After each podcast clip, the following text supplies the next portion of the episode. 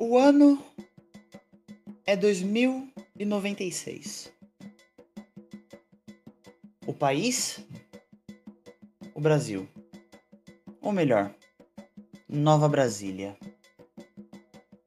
Após alguns acontecimentos, o Brasil se tornou a maior potência sul-americana do continente, agregando alguns países a si e algumas mudanças internas também ocorreram. Estados como Bahia, Sergipe, Alagoas e Pernambuco se tornaram uma única grande região. Junto desse dessa fusão geográfica, também houveram problemas e fusões corporativas. Uma das maiores empresas do país de produtos químicos acabou agregando a si mesma empresas farmacêuticas, tecnológicas, geradoras de energia e de qualidade de vida, abandonando o nome antigo e se tornando o que todos conhecem como Brascorp. Nesse mundo é tudo muito complicado. Como todos sabem, a vida no Nordeste sempre foi um pouco mais complicada pelo próprio preconceito social que existe. Mas a partir do momento que o governo perde sua força e quem comanda tudo isso são as corporações, e no caso de Nova Bahia, quem comanda tudo é a Brascorp, tivemos um grande avanço de tecnologia, mas a qualidade de vida se tornou completamente duvidosa. Pessoas nascem, crescem, trabalham e algumas delas até possuem sua vida cortada de forma precoce. Mas existe algo ou alguém capaz de mudar isso. Nessa história a gente vai reunir algumas pessoas e ver no que irá acabar acontecendo. Sejam todos muito bem-vindos a Canudos Overdrive. Eu quero começar essa aventura com um jovem rapaz. Negro, estatura física de grande porte, um policial dentro da corporação de Nova Bahia, um homem da lei que, por incrível que pareça, talvez seja um dos poucos, que o último homem realmente justo dentro da polícia brasileira. Saldanha, descreve seu personagem para mim, por favor.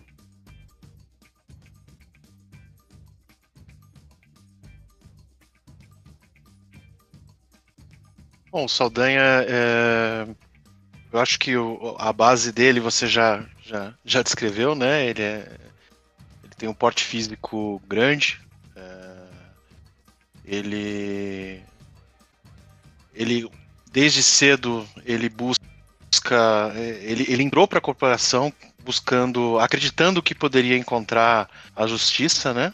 Dentro do, do dentro da polícia e com o tempo acabou percebendo aí que na verdade ele nada mais era do que um acabou se tornando um peão dentro dessas é, mega corporações, né? E, e ele se revoltou bastante com relação a isso e hoje procura uma alternativa para tentar tornar é, a Nova Bahia um local mais justo mas é, é, sobreviver para todos, para todos igualmente. Né? Essa é mais ou menos a ideia dele. Certo. Neste exato momento você está na delegacia. Vocês acabaram de prender alguns mauricinhos que estavam fazendo tráfico de drogas por região pela região. Todos eles possuíam algo em comum. Eram filhos ou familiares de alguma pessoa importante dentro da Brascorp. A cena que você vê é de todos eles saindo do que seria a cela temporária deles de cabeça erguida, arrumando suas roupas, seus ternos ou suas camisas de marca, ajustando alguns dos seus implantes e passando por você dando, uma, dando um sorriso. Deboche.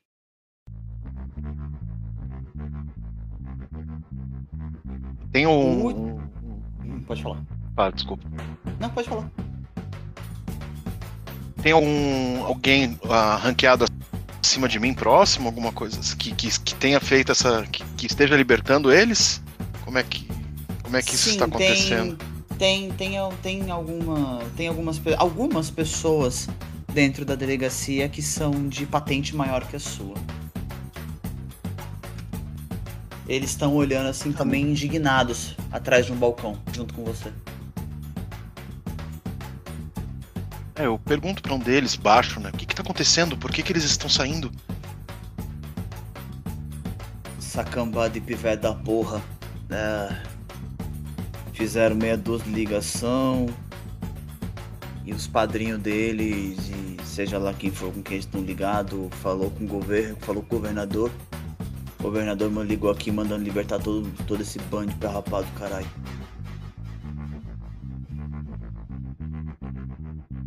A gente É um não pode fazer isso. muita coisa. Temos presenciado muitas vezes isso acontecer ultimamente, né? Nem me fala, Cabo Saldanha, nem me fale. Ah, tá cada dia mais difícil poder atuar de forma correta nessa porra. Mas a gente precisa fazer isso, né? Ou é isso ou ter que virar escravo daquela maldita corporação.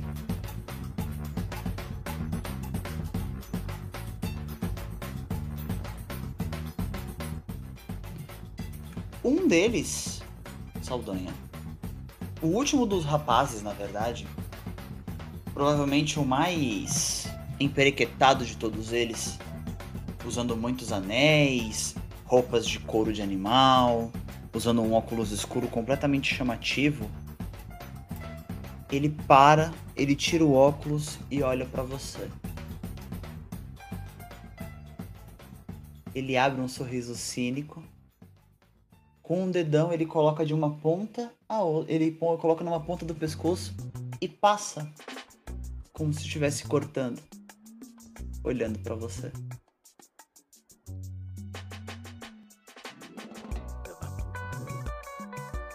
Eu sei que eu não posso fazer nada aqui, né? Se eu quiser.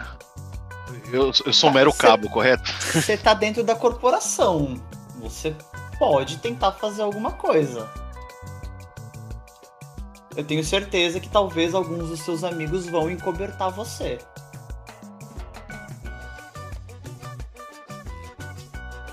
Eles foram pegos com drogas, é isso? Exatamente, todos eles.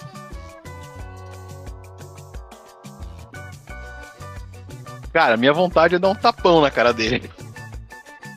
A sua vontade é essa, mas a pergunta que fica é: você vai? Eu vou. Cara, você se levanta, sai de trás do balcão onde tava você e o Sargento Pereira.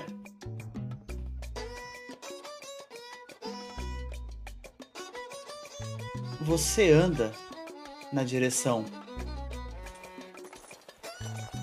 daquele rapaz.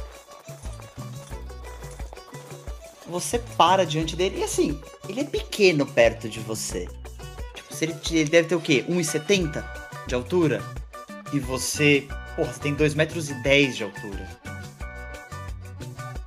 Cara, a ideia não é machucar, a ideia é mais humilhar do que mais dar aquele tapa para dar uma baixada na crista dele do que de verdade de machucar, tá? Sim, sim, sim. É, é, é, é o tapa moral, né? Isso. É o tapa moral. Essa é a ideia. Quando você para, ele olha para você, dá aquela risadinha, sem pensar muito. Você, como um combatente, você tem um reflexo rápido, você só dá na cara dele. Ele dá aquele cambaleado pro lado porque ele não esperava. Ele. Tu tá fudido, meu irmão! Tu sabe que eu sou, seu bosta! Tu vai ser exonerado amanhã dessa porra! Tô cagando pra você, que eu não te pegue fazendo isso de novo. Vai te tomar no meio do teu cu, filha da puta, tá fudido. Eu vou falar com meu pai, tu vai ser exonerado, seu bosta. Vai, vaza e daqui logo, vai. E nisso, ele na hora que ele ameaçou, ele ameaçou partir para cima de você, os próprios amigos dele seguraram, né? Tipo assim, hum. para ele não fazer isso e atrás e do, do seu lado você simplesmente ouve um barulho bem peculiar. Atrás de você tá o sargento Pereira com uma 12 apontada para ele. Escuta aqui, filho de rapariga. Se tu pensar em falar ou fazer alguma coisa aqui, eu acabo com a tua raça. Tu vai virar ratataia. Cai fora. E nisso, moleque. Vocês estão. Ele já, já chorando, já, porque assim, foi um tapa moral, mas. Cara, você é grande. Doeu. Por mais que você não faça força, vai com força. Doeu. Vocês vão ver, vocês estão fodidos, vou acabar com a raça de vocês.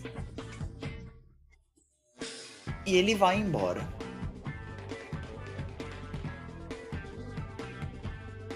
Dá-lhe um tempo, os ânimos se abaixam.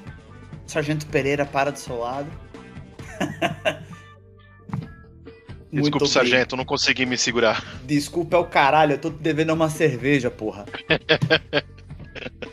é... Pode tirar o dedo de folga. Não adiantou muita coisa prender esse bando de gente e, bem, foi um trabalho difícil que tivemos. Agradecido, sargento. Bom. E fico lhe devendo essa cerveja. Vamos tomar a qualquer hora. Ah, com certeza. Com certeza. Deixa eu ir lá assinar a papelada desse bando de gente que tá acabando. Esse bando de Maurício filha da puta. Bom, deixa eu ir lá que a papelada me espera. Tire seu dia de folga.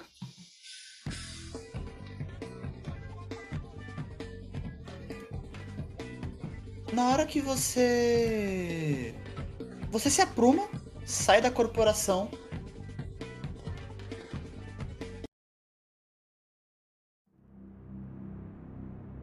E tá indo de volta para sua casa.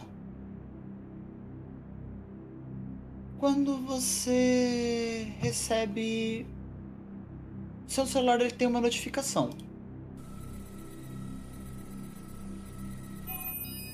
Certo, uma olhada. O número é desconhecido. E uma pequena mensagem escrito. Cansado de fazer muito e não poder fazer nada?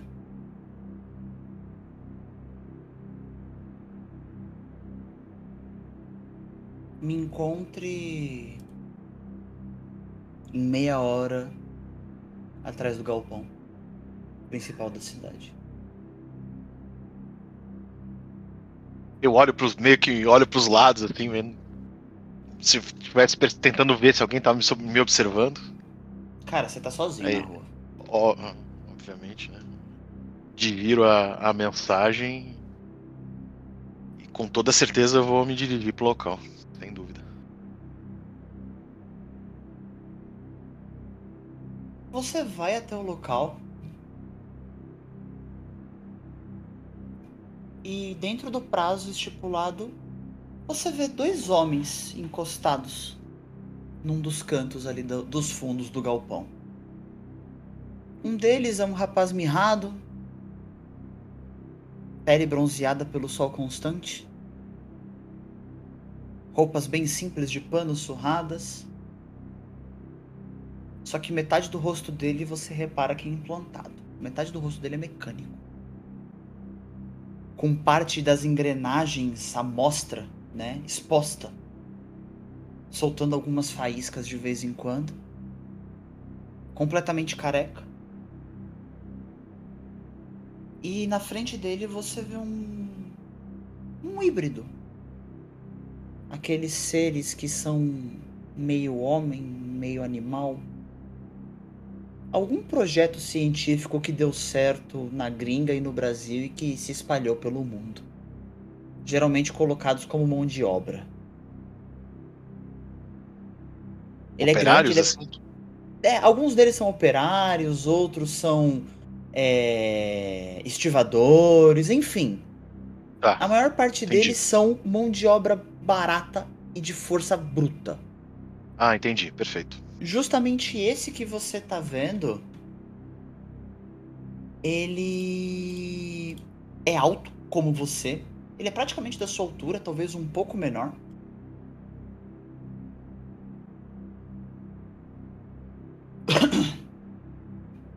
Perdão.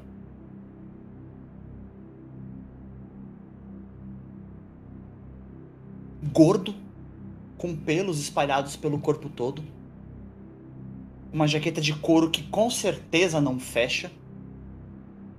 Um moicano preto que é comprido, então ele vai até além da altura do pescoço e segue como se fosse uma trança. Ele tem um colar de ossos em volta do pescoço, que praticamente não existe, é como se o trapézio do ombro e o peito fosse uma coisa só. Um focinho esticado, com aquele nariz mais achatado e aquelas duas riscas um pouco levemente retas, não tão arredondadas, e dois dentes do lábio inferior saltando para fora. Você com certeza suspeita de que aquele é um híbrido de talvez um porco ou um javali. Uhum. Ele tá ali de braço cruzado conversando com o cara, meio que olhando para baixo, conversando com ele. Ele olha pro lado, vê você. É final de dia, né? Hã? É o final, é final de dia, né? De tardezinha. É, é exatamente, começo de noite. Já, já tá, passou o crepúsculo já, já não, as luzes já são artificiais.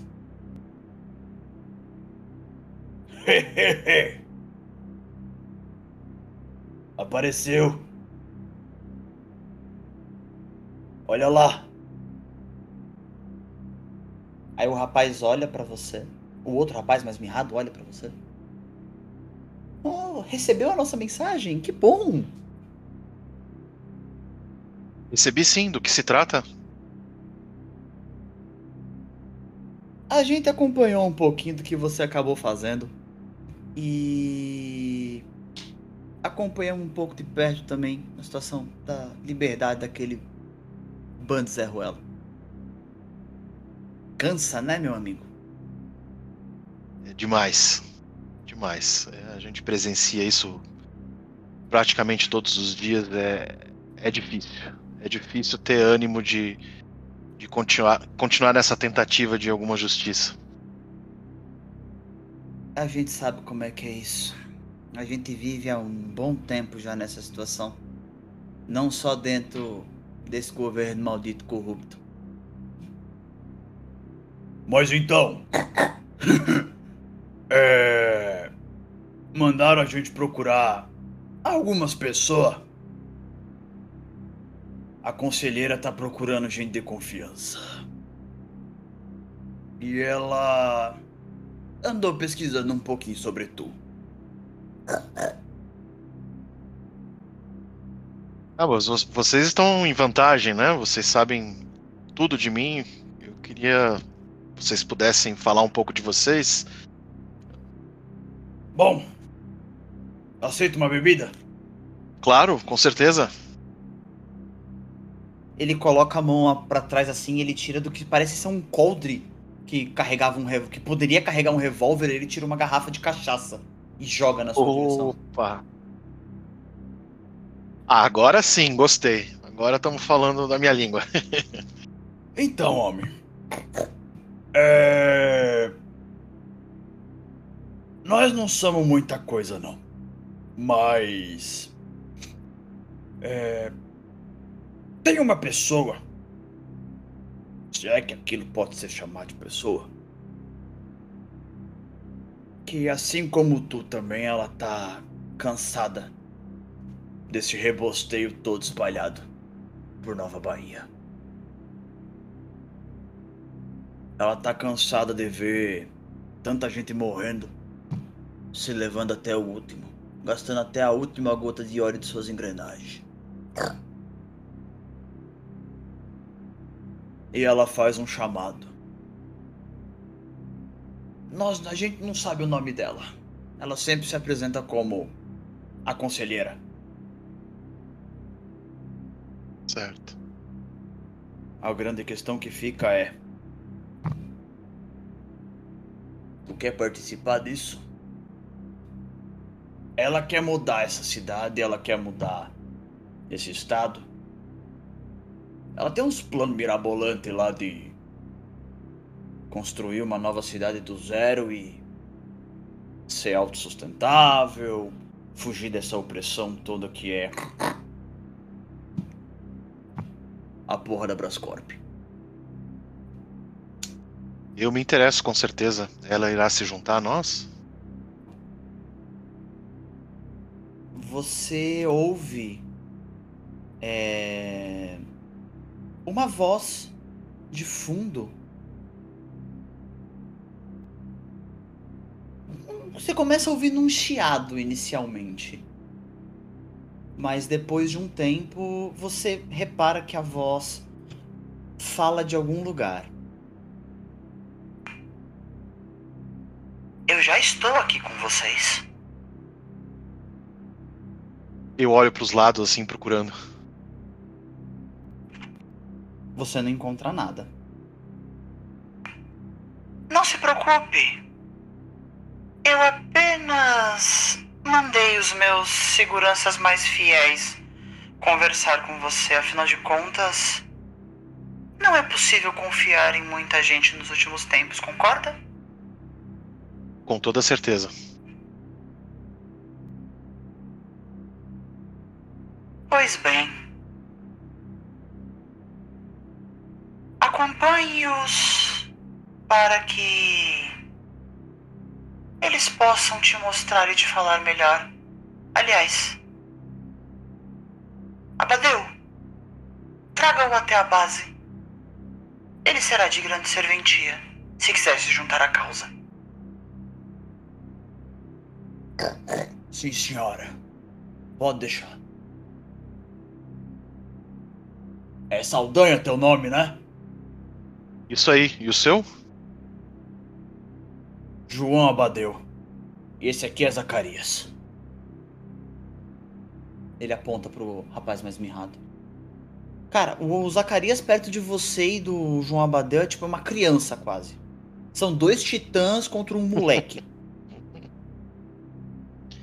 E ele ficou ele... mais na dele, né? Ele não. É, ele só, ele só foi, ele só fez o primeiro How Greeting Stranger e depois quem uhum. comandou o papo foi o João Abadeu. Eles começam a andar na sua direção e provavelmente o caminho que você deve seguir é, é contra o caminho que você estava seguindo, né? Certo. O João Abadeu, Eu... ele para do seu lado. É uma das poucas pessoas que consegue te olhar no olho sempre, sem você precisar mexer a cabeça. Tu vem? Vou sim. Então bebe logo essa porra, essa cachaça, não casa com ela, que essa porra é minha. Desgraça. Toma uma talagada. Vamos nessa.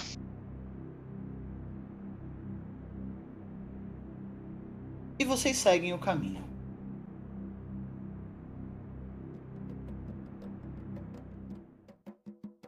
Enquanto isso, dentro de um dos escritórios da Brascorp, um outro rapaz, também de cor, passa por alguns problemas. Aparentemente a sua mulher está doente e ele precisa da ajuda dos seus superiores para talvez conseguir o tratamento. Afinal de contas, a Brascorp já salvou a pele dele uma vez. Não somente a pele, mas como praticamente todo o corpo. Matias, descreva seu personagem para mim, por favor. É, o Matias, ele é um cara simples. Ele faz o que lhe é mandado, nada, nada além disso, né? E o foco dele, na real, é proteger e sustentar a família. Então, quando a família tá em risco, ele ele meio que dá uma pirada assim. Ele vai fazer tudo que é necessário para proteger ela. Ele é um cara que ele, ele tem partes cibernéticas, né? O cabelo dele é bem curto assim, raspado do lado. E ele geralmente está armado. E raramente esconde isso. Né? A não ser que seja uma coisa muito perigosa, ele raramente esconde isso. Certo. É mais fácil falar qual parte do corpo dele não é mecânica, certo? Basicamente isso. É. Bom, você solicitou uma reunião recente com alguns dos seus chefes, né? Sua mulher se encontra muito doente e ela precisa de cuidados médicos urgentemente, senão ela não vai sobreviver. Os médicos foram bem sucintos, até um pouco pesado nas palavras, mas é a realidade. Você está ali na sala de espera, esperando, é, aguardando ser chamado pelo seu por um de seus superiores. Talvez, uhum. o, talvez o dono daquela divisão, daquela região da Brascorp. Sim. O senhor Nicholas. Conhecido pelo. Conhecido pela Rádio Peão, conhecido por muitos, até mesmo pela alta sociedade, como Regaboff. Ele é um homem muito expansivo e exagerado. Tudo para ele é uma grande festa, tudo para ele é na mais alta etiqueta. Então ele é conhecido pelas suas estripulias. Talvez essa vai ser a primeira vez que vocês vejam Nicolas de frente, pessoalmente. Você já viu algumas imagens, algumas fotos, mas nada que fizesse valer de fato a, a visão dele, né? Você nunca viu ele pessoalmente. Depois de um tempo ali esperando, uh, a secretária, que é uma androide, né? Uma, é uma máquina ali. Senhor Matias? Ele tá sentado ali tamborilando. Ele levanta rápido assim. Sim, o senhor Nicholas lhe aguarda. Pode entrar. E ao lado dela abre-se uma porta. Se desliza, né? Uma porta. Fazendo aquele. Rindo, abrindo. Beleza, eu dou uma ajeitada ali no casaco. Bata ali. Pra tirar o amassado que não sai. E vou andando assim, um pouco nervoso. Em direção à sala dele. É, licença, Sr. Nicholas. Disseram que eu poderia entrar. Quando você adentra, você vê um homem esguio, em roupas extremamente exageradas. É, a lateral dos cabelos é um pouco grisalha, então entrega um pouco a idade. Mas o cabelo muito bem arrumado, roupas em tom de roxo e lilás, um, que lembra muito roupas europeias de talvez dois séculos atrás. Uma coisa meio cheio, muito pomposa, cheio de tecidos e cara, é quente demais em Nova Bahia para um cara desses usar isso. Ele segura uma cigarrilha comprida, onde a ponta queima numa cor levemente arroxeada e não laranja. Os olhos dele são amarelos, calças escuras e, ao contrário do que muita gente está acostumada a ver de grandes líderes, grandes mafiosos ou até mesmo grandes pessoas poderosas, ele não tem um gato, ou um cachorro, ou um animal tão simples em seu colo. Você vê uma pequena girafa presa ao braço dele. Uh, você deve ser o senhor Matias, certo? Sim, senhor. Matias Santos. Hum, entendo, entendo. Uh, o que, que você precisa de mim? Bom, a minha esposa está numa situação crítica e eu vim eu vim conversar com o senhor para ver o que eu posso fazer para conseguir um melhor tratamento para ela. A sua mulher por um acaso trabalha na Brascorp? Ela já trabalhou, mas agora ela não está mais em condições. Hum, que pena. Se ainda trabalhasse, talvez conseguiríamos fazer algo. Mas. Bem, acredito que. Não tem como fazer muita coisa. Se ela já não trabalha mais aqui, foge de minha alçada.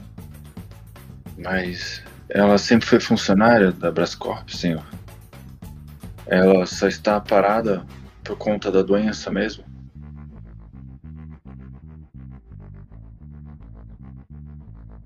E me diga uma coisa, meu querido. Sim. É problema meu? Ela ter saído? Ele olha, ele morde assim, ó, o maxilar, assim, segurando a raiva um pouco, assim, indignação, esse desdém dele. Ele dá uma respirada leve para não parecer, não ficar evidente que ele tá com raiva. E ele mede bem as palavras antes de falar. Ele fala: Eu. Eu posso fazer qualquer coisa para conseguir o tratamento dela. Como eu te falei, meu querido, não existe muito que possa ser feito.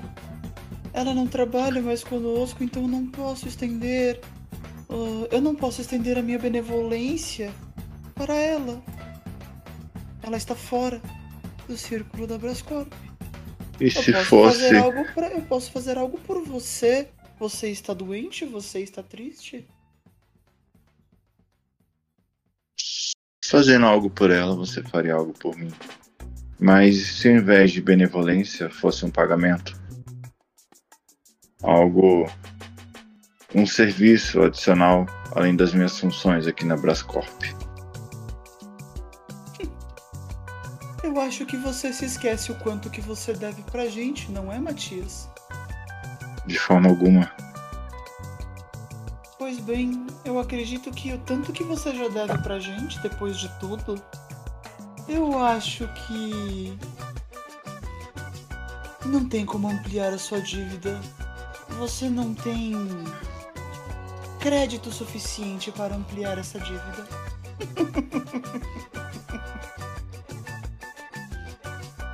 mesmo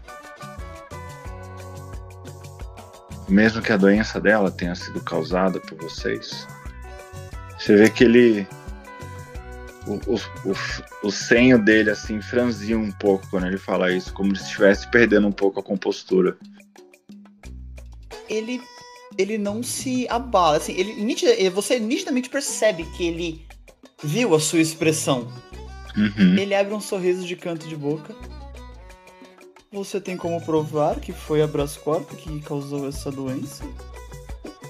Se ela tivesse vindo falar comigo antes, ou com qualquer outro superior, provando que a mais segura empresa e a que melhor preza pela qualidade de vida dos seus funcionários. Nós viemos. isso? O plano recusou o atendimento. Plano recusou o atendimento. Sim, quando ela estava doente, disseram que esse tipo de doença não não está na cobertura do plano. Ah, então eu não posso fazer muito por você. Eu poderia até pensar em reatar, mas se o plano próprio disse que nada pode ser feito, nada pode ser feito, meu caro. Acontece. Pessoas nascem, pessoas morrem. Ele repete: pessoas nascem, pessoas morrem.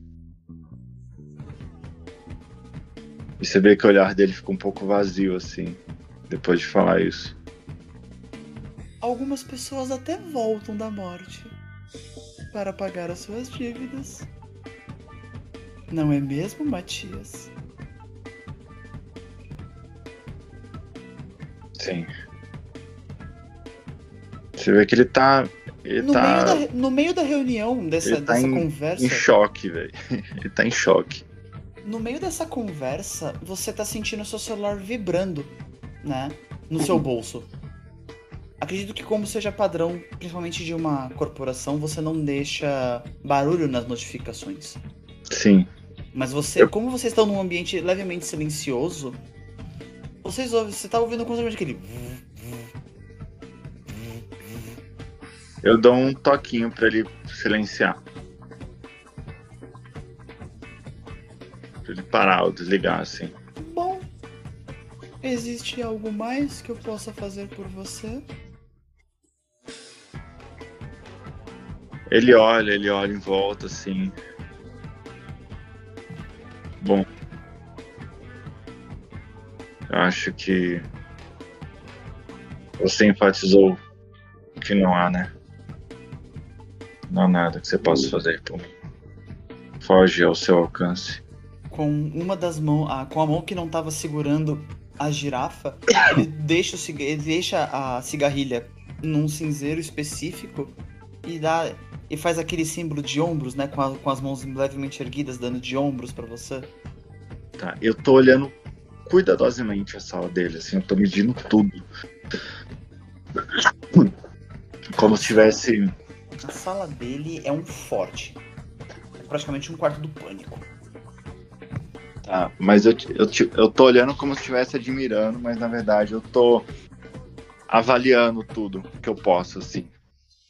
Porque na minha cabeça eu tô pensando, eu ainda vou matar esse filho da puta. Nem que eu morra fazendo isso. Ainda vou matar esse filho da puta. Caro, se não existe mais nada que eu possa fazer com você, ele estende a mão e num sinal, num sinal com a mão snob, movendo a mão pra frente duas vezes assim, tipo, pode ir embora. Acredito Ah. que você tenha muito mais o que fazer junto aquela ratataia que você chama de amigos. Ele vira as costas assim.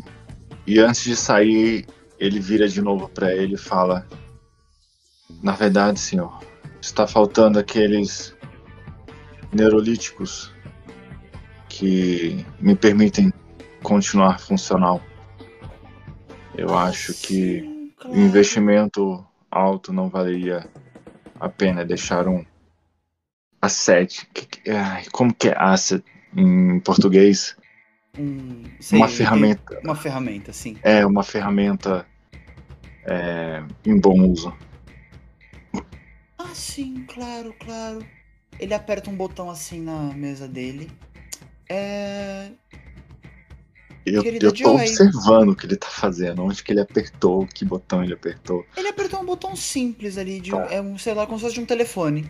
Ah, querida Joy, por favor, libere para o nosso querido guarda-costas uma quantia necessária para a sua manutenção dos neurolíticos que ele precisa. Ah, sim, e como bonificação, coloque um pouco a mais. Ele olha para você nos seus olhos, você percebe que o olhar dele muda daquele olhar de desprezo, ele olha pra você como se fosse uma lince. Tá. A gente sabe que ele gosta desses presentes. Eu, eu. Eu me envergonho, assim, internamente, mas.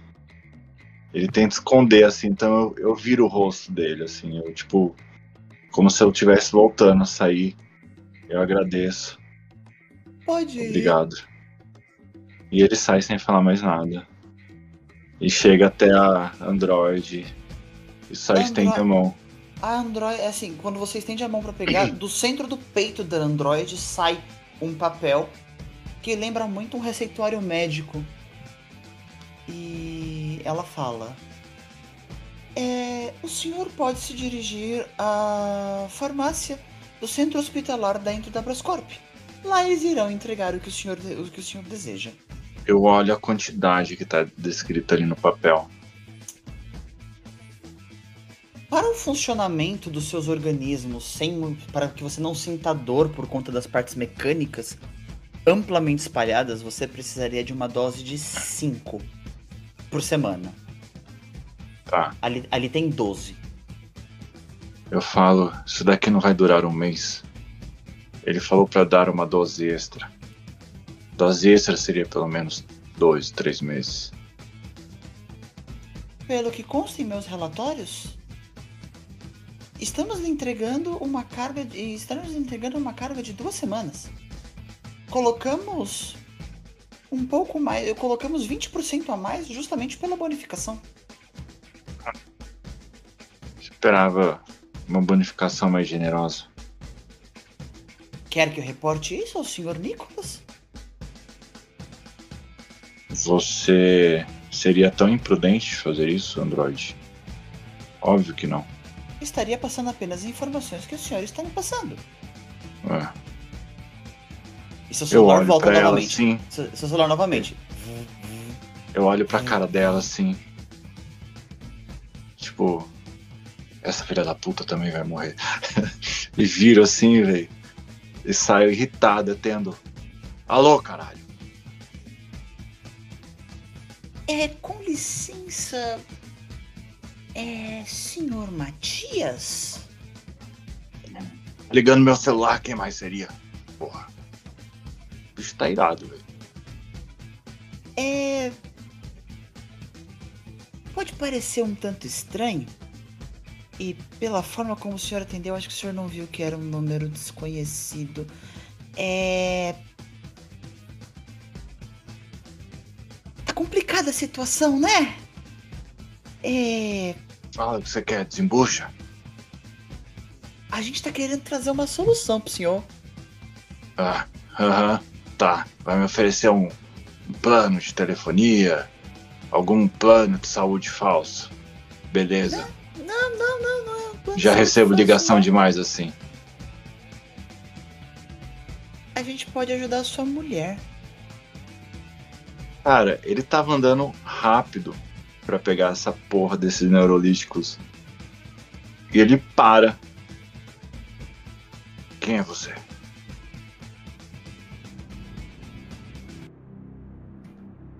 Olha, é. A gente.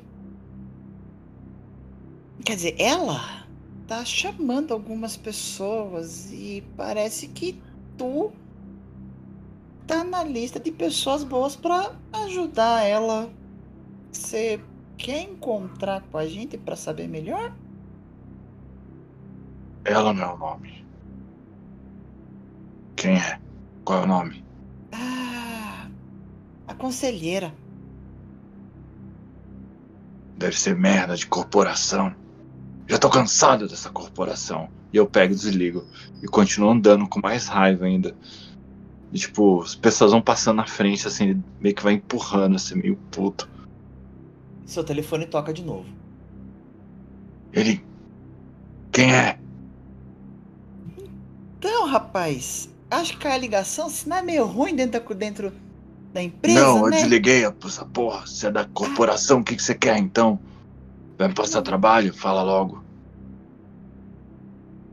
A gente quer trazer de volta a vida das pessoas.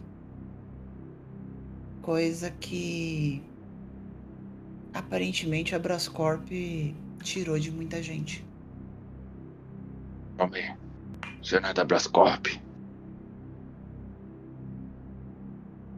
E junto aí, e junto a isso, meu querido, eu quero trazer a liberdade a você e a todos os outros que precisam. Pouco Essa voz é uma, é uma, é uma, liberdade. terce- é uma, ter- é uma terceira Sim, voz sim. na ligação. Aham. E ele continuar falando como se fosse a mesma coisa. Tô pouco me fudendo pra liberdade. Eu quero que minha esposa sobreviva.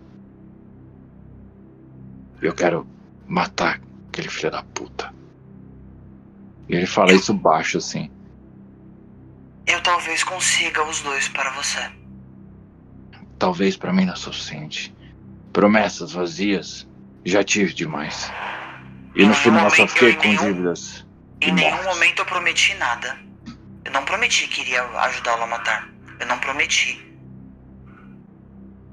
Eu disse que talvez. Eu posso te dar possibilidades. Não promessas mirabolantes. Possibilidades. Possibilidades. Talvez. Talvez sim, talvez não. Aí quando eu preciso. Só me fode. Já vi isso antes. Vocês são igual a corporação. Se fôssemos, não estaríamos oferecendo ajuda. E nem insistindo.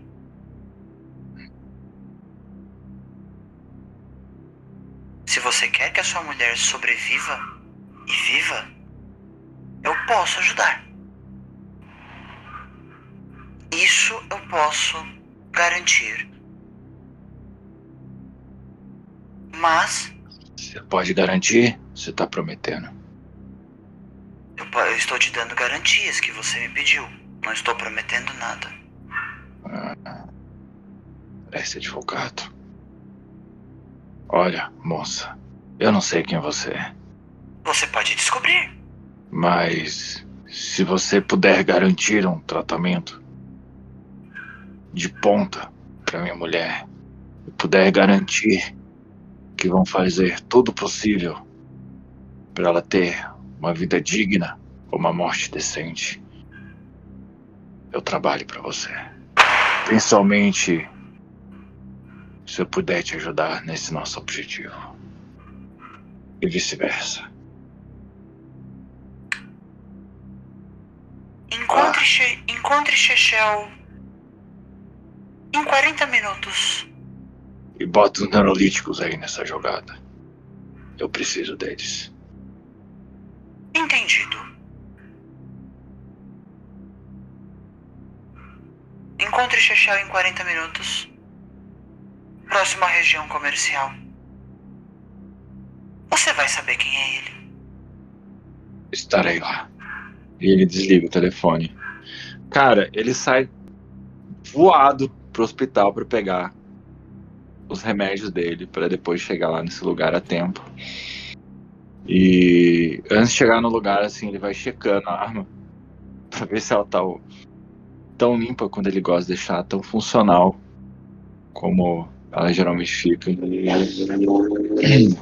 Cara, uma forma sé- assim de talvez, talvez pela sétima, talvez pela sétima vez nesse mesmo dia, você tá revisando a sua arma e ela tá 100%, cara. Aham. Beleza. Quando você se aproxima do local marcado, você vê as- a mesma imagem.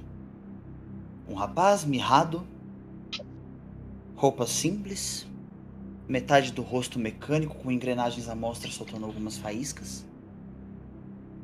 Sentado numa mesa de ferro com um símbolo já gasto de alguma marca de cerveja de procedência duvidosa ali. Na frente dele, ocupando o espaço quase que de duas cadeiras,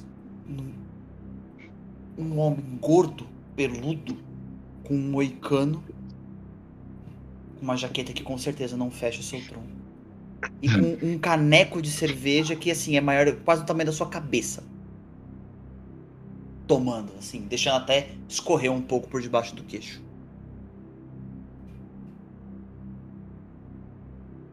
Cerveja tá boa, hein? Vou oferecer. Nisso, o rapaz mirrado olha pra você. Você percebe que ele pega como se fosse um celular. Ele olha, olha um pouco pra você, olha. É ele, é ele.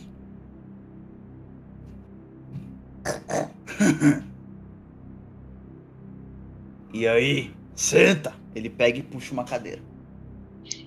Ele tá com a pequena maletinha assim, que ele acabou de pegar no hospital. Ele coloca ali em cima e meio que apoia assim um dos braços pra não correr o risco de ninguém puxar enquanto ele tá ali. Então, O, o- o homem, o homem porco, ele se vira assim. Chefia, desce mais duas canecas, uma pra mim e uma pro meu novo amigo aqui. Alguém deve estar com sede. já gostei de você. Nem sei seu nome, mas já gostei. Tu pode me chamar de. João Abade. Amém. Este aqui, este aqui é. Amiguinho meu, Chechel. Shell, João. Beleza. Eu sou Matias.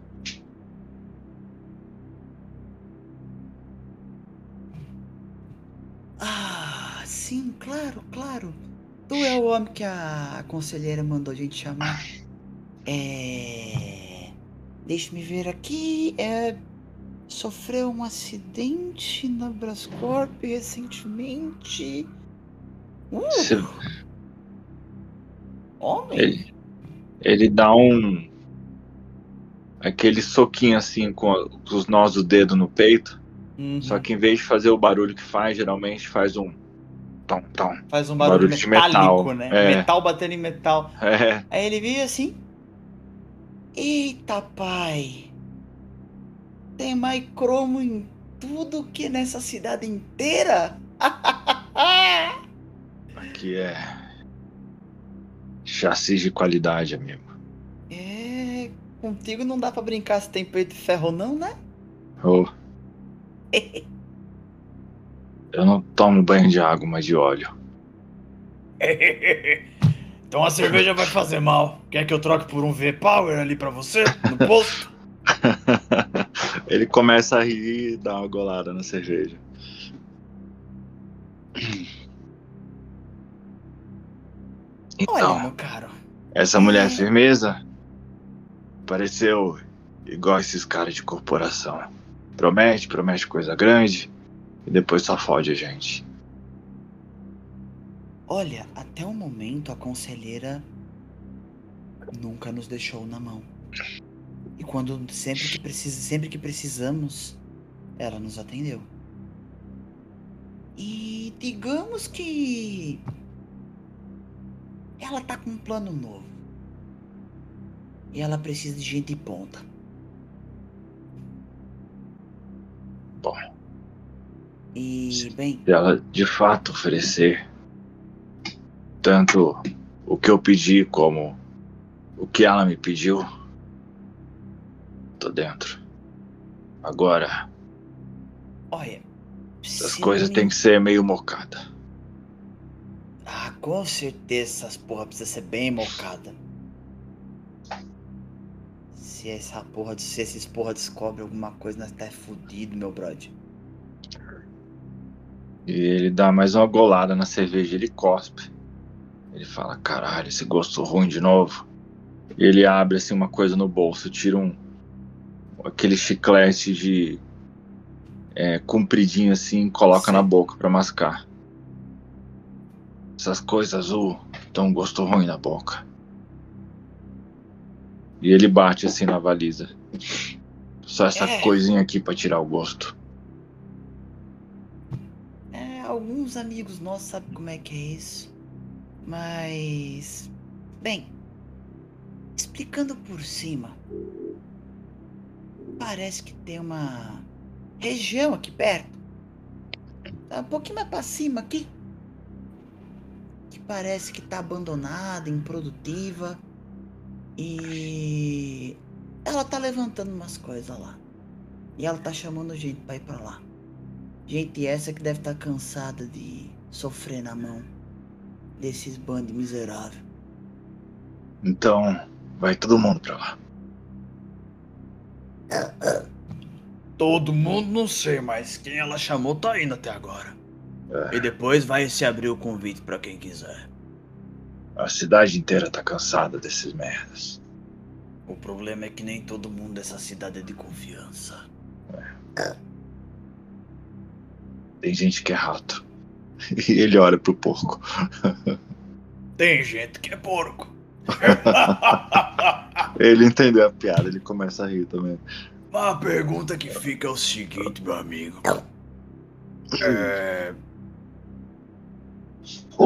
A gente sabe que tu é uma arma poderosa. Ou pelo menos te deitar não é tão simples. Tu, é uma- tu pode não ser uma arma, mas tu é uma parede. E a gente vai precisar de proteção também. No caminho a conselheira pode te explicar tudo. Então. Tô pronto.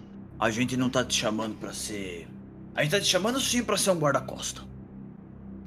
Função essa que tu já faz.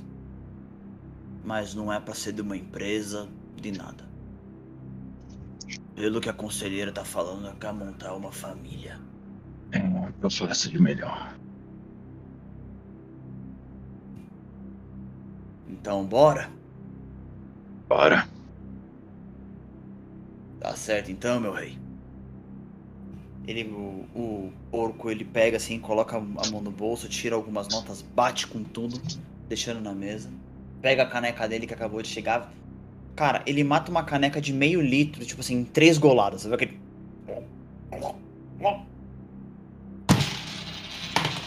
Bora! Esse é bravo. Bora. Ele se levanta. O Chechel se levanta junto com ele também. E vocês seguem em uma determinada direção.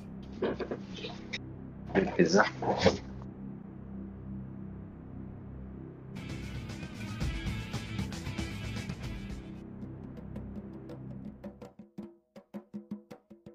Enquanto isso, no sistema penitenciário da região sul de Nova Bahia,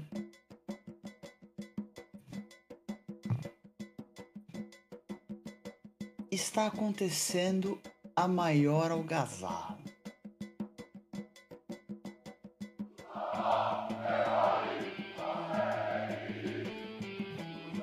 Os presidiários lá dentro protestam pelas baixas condições de vida, pela forma imoral como estão sendo tratados e como estão vivendo. De um lado, força policial armada até os dentes, ou melhor, protegida até os dentes, com escudos, armaduras pesadas e cacetetes. Do outro, presidiários, pessoas que fazem parte do sistema penitenciário da região. À frente de todos eles, uma garota, careca, baixinha, usando uma jaqueta jeans com alguns bottoms, uma tatuagem de um smile com um chapéu de cangaceiro em cima em um de seus braços. e na mão dela um taco de beisebol. Érica, o trinca-ferro do sertão. Descreva um pouco do seu personagem, por favor. Bem, é, em adição a essas, essa descrição, ela é pura pólvora, puro TNT, energia pura, joga todo mundo para frente, gritando à frente de todos e com um olhar de extrema violência e ódio.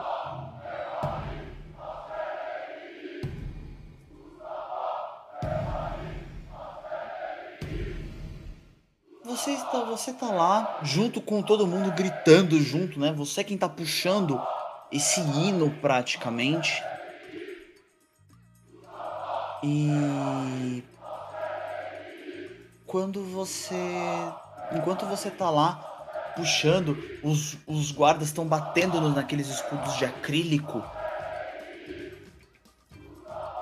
E vocês é, ouvem o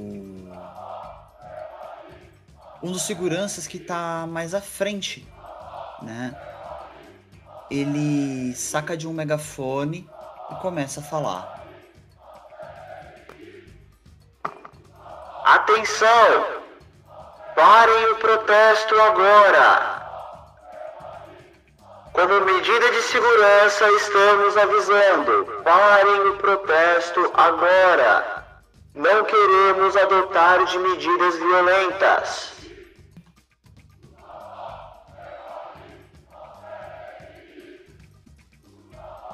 Nesse momento, enquanto ele estava pronunciando essas palavras, Érica, vulgo Piu Piu, estava agachada num enorme pano branco, né, com alguns remendos de lençóis, é, fazendo uma pintura nesse pano.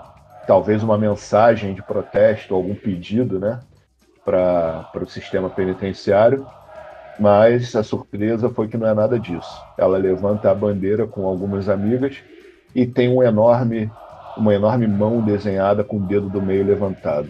Esse é o recado.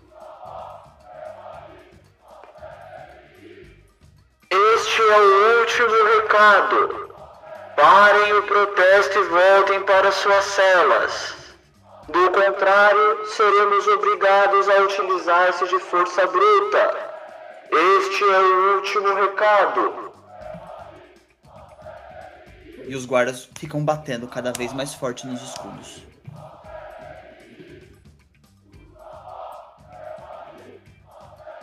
Pode vir, filha da puta! Eu vou enfiar esse cacetete no teu cu, arrombado! Vendo que não haveria desistência da, da força de revolução, o guarda principal simplesmente é, guarda a guarda o megafone e simplesmente dá o sinal. Nisso que dá o sinal começa a porradaria.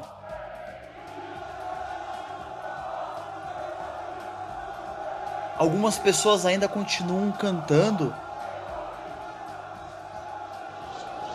E a marcha começa junto com a revolução.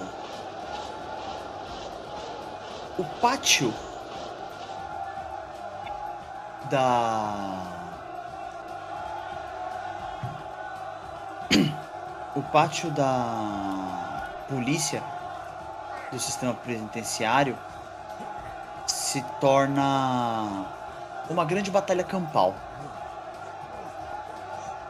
Pessoas se debatendo, pessoas brigando, penitenciários batendo contra os escudos, os homens com aqueles cacetetes elétricos descendo a porrada em qualquer um que se mova e não esteja com o uniforme da polícia. Simplesmente o maior caos está acontecendo ali dentro. quando, em um determinado momento dessa briga toda, todos vocês ouvem. E quando dá-se essa explosão, todo mundo se afasta, se olha e vocês veem o que se parecem ser seguranças, só que eles estão em cima de uma máquina. E com essa máquina você, vocês veem dois canhões apontados. Esses canhões, eles. Era, se abriga, porra. O que, que você falou, Denis? Desculpa. Fudeu, galera, se abriga, porra. todo mundo começa a correr naquela direção, assim, inclusive até os próprios seguranças dali começaram a correr porque, cara, assim, o que chegou ali tá pra matar. Quem tentar revidar tá pra matar. E não importa quem seja, quem tiver no caminho vai morrer. Não é um canhão de tiro de borracha. Não é um canhão de borracha, exatamente. Começa toda aquela correria, aquela. Você tem uma companheira de cela, Jana Caveira. Uma mulher negra, magra, careca também, com uma pintura de guerra no rosto, formando uma caveira no próprio rosto. Puta que pariu! E agora, como é que a gente vai resolver essa porra? Corre, corre, corre! E outro barulho de explosão se faz.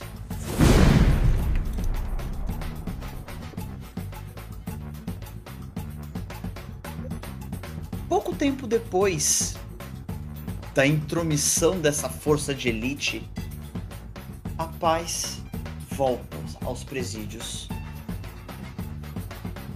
Todos os presidiários e presidiárias que sobreviveram ao ataque voltaram para suas celas. Mas digamos que agora cabem um pouco mais de pessoas dentro do sistema penitenciário de Nova Bahia. Em sua cela,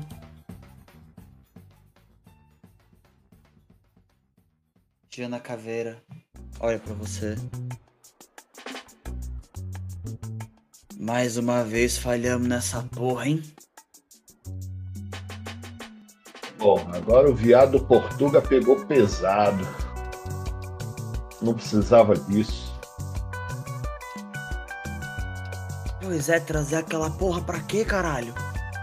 Tava tudo sob controle, era só uma diversão entre as meninas e os meninos lá com o pessoal. Bom, será que ele vai querer falar comigo agora? Sei não. Acho que fudeu pro nosso lado, hein? Ah, quero nem saber dessa porra. É capaz da gente acabar, é é capaz da gente ir pra forca. Foda-se, eu vou pedir uma nova reunião. Ei! Ô Milico! Não tem nenhum guarda ali. Porra, não tem um guarda aqui, cara. Nenhum. Tá todo mundo se reunindo ainda do lado de fora depois de. de tudo. Eles, eles garantiram que vocês foram pra. pra celas e depois todo mundo foi pra fora. E o, o objetivo, o primeiro pensamento da, da Piu Piu nesse momento era tentar se aproveitar do caos ali e tentar né, efetuar algum furto ali, algum, algum equipamento dos guardas, ou alguma arma, ou qualquer coisa que fosse útil. Cara, o que eles têm de útil, o que pra você era só os bastões elétricos mesmo. E na fuga não deu pra catar nada, não? Nada Sim, deu pra catar. O problema é que o, o, o problema é que conforme vocês foram voltando, vocês foram revistados. Ah, entendi. Cada um. Aí, tipo, sem chance. Tranquilo. Senhorita Érica, favor comparecer à sala de direção. Repetindo, senhorita Érica, comparecer à sala de direção. E a sua, Ah. cela, se, e a sua cela se abre. Tá, ela olha pra, pra Jana. tá vendo aí? Eu sabia que ele ia querer negociar. É tudo comigo mesmo. ela vai saindo assim, abre, abrindo os braços, tipo quem diz assim: Ah, quem manda nessa porra? Ah, saindo de costas, assim, olhando pras amigas e, e sai da cela.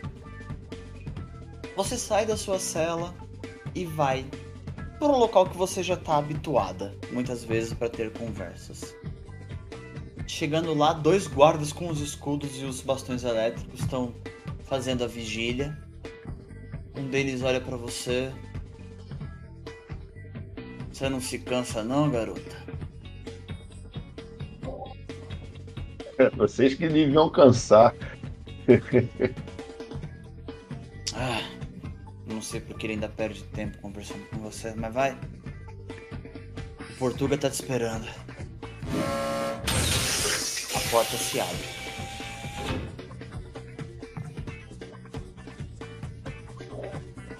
Beleza, ela entra, senta numa poltrona, coloca o pé em cima da mesa e fica aguardando ele falar. A porta se fecha atrás de você.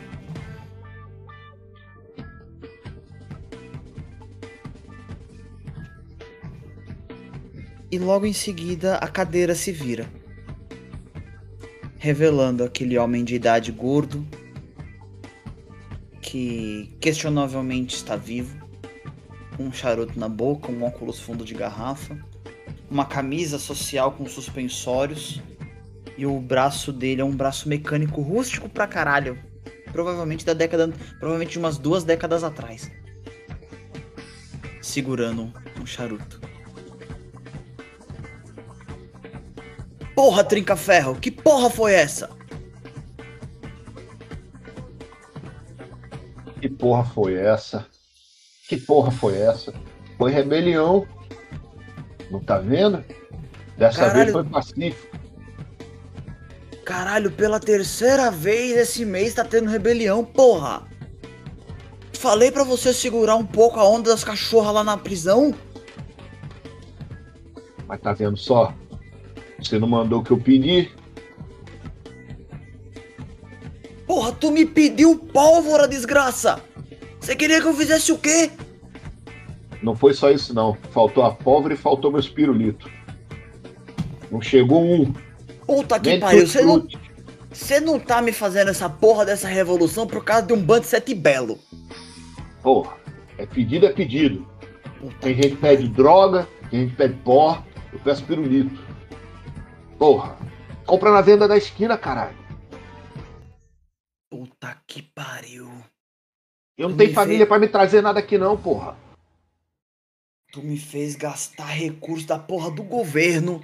Aquela merda daqueles soldados infernais lá. Por causa de um bando de sete belo. Puta que pariu. Rapariga maldita. É pegar ou largar. Senão, minha- da próxima vez vai ter morte. Não vai ter próxima vez, porra.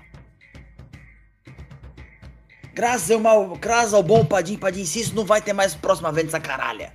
Ai, eu vou pegar aquele gordinho lá que fica com a chave, vou arrebentar os dentes dele, vou pegar a chave, uma meia dúzia vai fugir. Pra teu pegar a porra da chave, ter. tu vai ter que estar aqui, desgraça. Tu não tá mais aqui. Por quê? Tô aqui, ó. Ele pega assim, ele saca um. Ele abre uma gaveta do lado dele e saca, uma, e saca um, um bando de papéis e joga na sua frente. Porra, é essa aí. Limpar o cu? E, e além de cromo, sai merda dessa porra dessa sua bunda? Lê? Não sabe ler não? Desgraça. Ela pega o papel lá, começa a dar uma lida. Documento de pagamento de fiança. Ih, porra é essa? Tem alguém interessado em tu. E pagou pela tua liberdade. Eu não gosto de homem, não. E quem disse que foi homem? O cara tá interessado em mim? Ué? E só homem se interessa em tu? Não. Então, porra. Você Isso é leu que quem... é. Você leu quem fez essa porra desse papel? Tu não leu. é? Caralho. O que tem de, o que, o que, o que tem de futuro promissor tem de apressado também tem de burra. É, Mas quer dizer que isso aqui é, é, é pra, eu, pra eu sair, pra eu picar a mula? Liberdade cantou pra você, Tricaferro. Mas que porra é essa? Achei que fosse ficar aqui pro resto da vida. Que porra é essa de liberdade? O quê?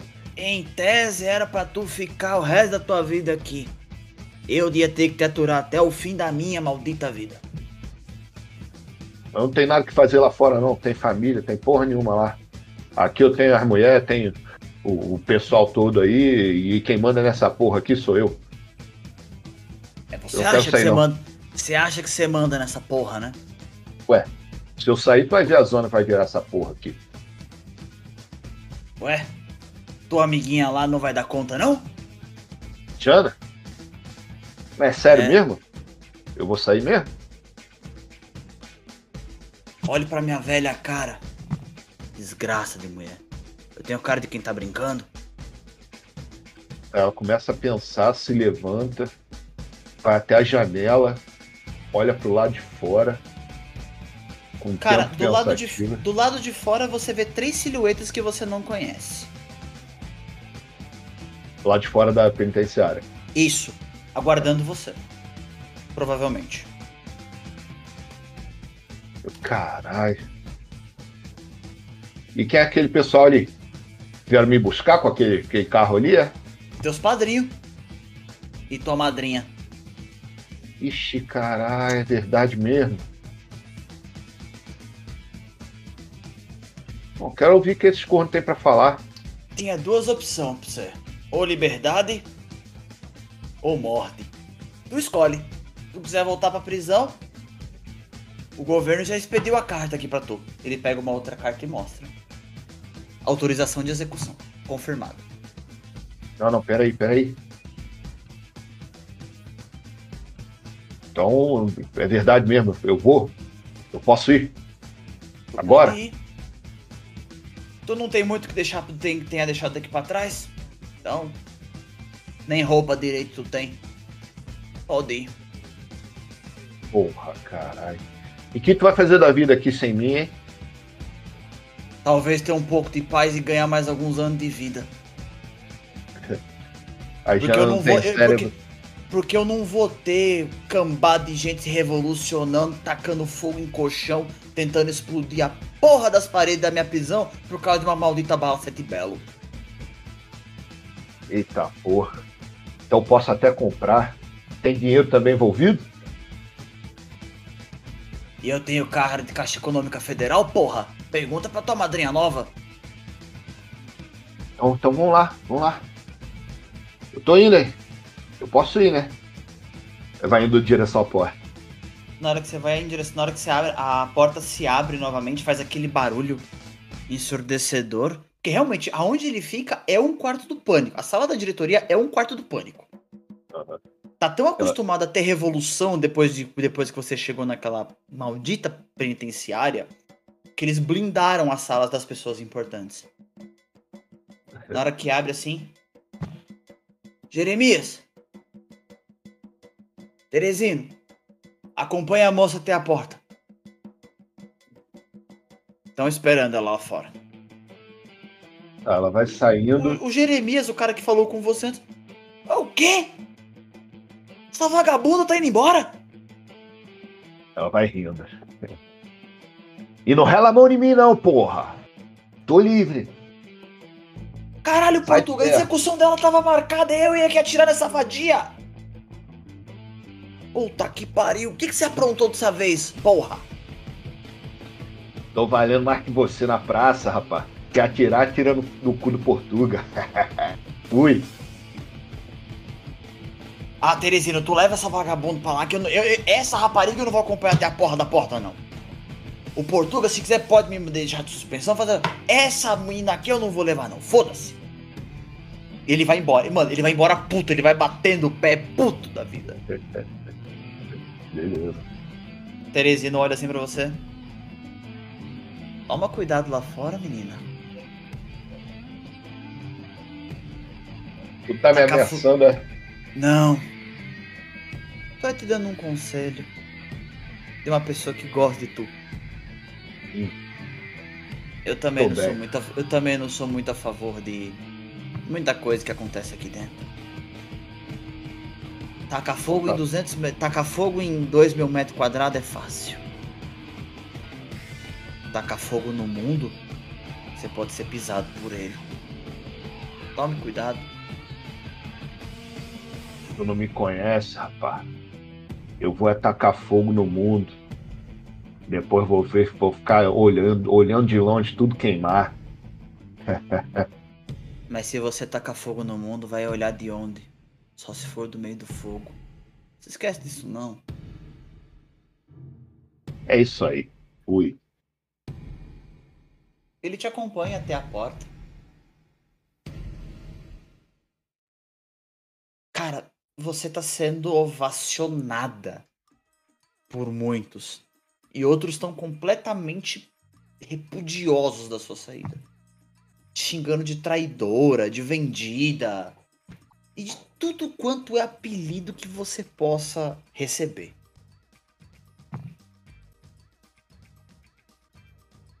Antes de, Procuro. você, ah, antes de você sair, você vê a sua amiga de cela, Jana Caveira. É isso então? Tu vai abandonar nós mesmo? Segura essa porra aqui, caralho. Depois eu volto pra te tirar daqui. Quem manda agora é tu. A gente se submeteu a tanta coisa por tua causa. Muita gente morreu em teu nome. Aqui Porra. dentro pra trazer alguma coisa e tu vai embora assim do nada. Presta atenção, caralho. Posso fazer muito mais por nós lá fora do que aqui. Lá fora tu é quem, porra? Eu não sei. Tem alguém me tirando daqui. Vamos ver quem é. Tu vai se vender pra porra dos milico mesmo. Porra nenhuma. Os caras os cara da corpo, os cara das corporação tá querendo comprar a gente, tu, tu tá se vendendo. Ô, porra lá nenhuma. tu, tenho que ver que é aqui isso. dentro, aqui dentro tu é uma líder, lá fora tu é um pedaço de bosta, como qualquer um de nós aqui. Quem tu tu tá vai chamando de abandonar bosta, nós? porra? Quem tu tá chamando de bosta, porra? Lá Tá fora achando que eu todo não tenho mundo é bosta. capacidade, não? Eu vou voltar aqui, cabeça erguida, tu vai ver.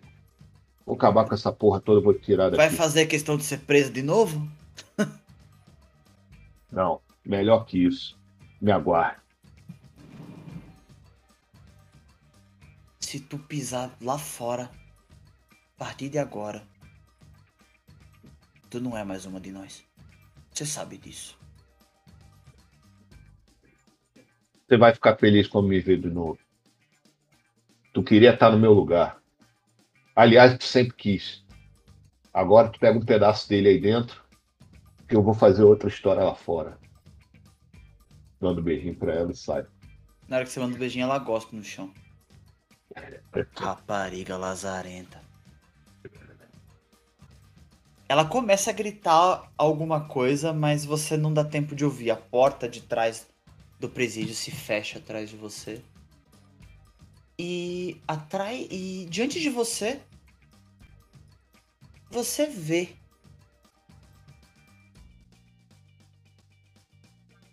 um híbrido suíno, um homem mirrado e junto a eles um, uma espécie de robô. Mas um robô bem antigo, velho, sujo. As feições lembram um pouco femininas. O formato do tronco pela silhueta, com a cintura um pouco mais afinada em relação ao busto, a, ci- a cintura um pouco mais avantajada, mas completamente vazada, mostrando cabos de força entrelaçados e na região da cabeça, o que parecem ser cabos de energia um pouco mais grossos caindo para trás, lembrando cabelos em formato de dread.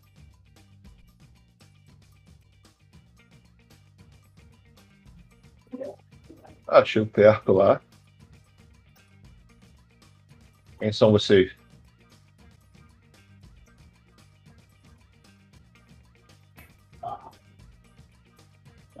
Você deve ser. Érica, certo? Trinca ferro pra você. Ah, sim, claro. Vocês gostam de apelidos. É difícil entender às vezes. Mas. Seja bem-vinda à liberdade. Era esse cotoco de gente que causava essa porra toda ali dentro? Qual foi, porco? Que assunto? Tu tome tento, baixinha. Tome tento. Rebenta esse teu nariz de tomada.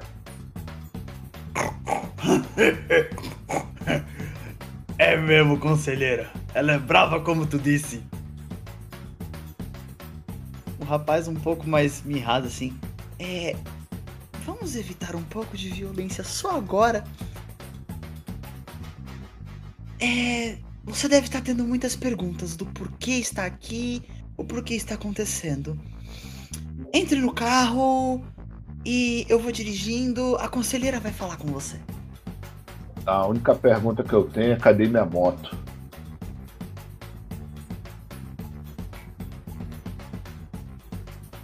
Nos nossos históricos não falava nada sobre motos, mas acredito que eu possa consegui-la.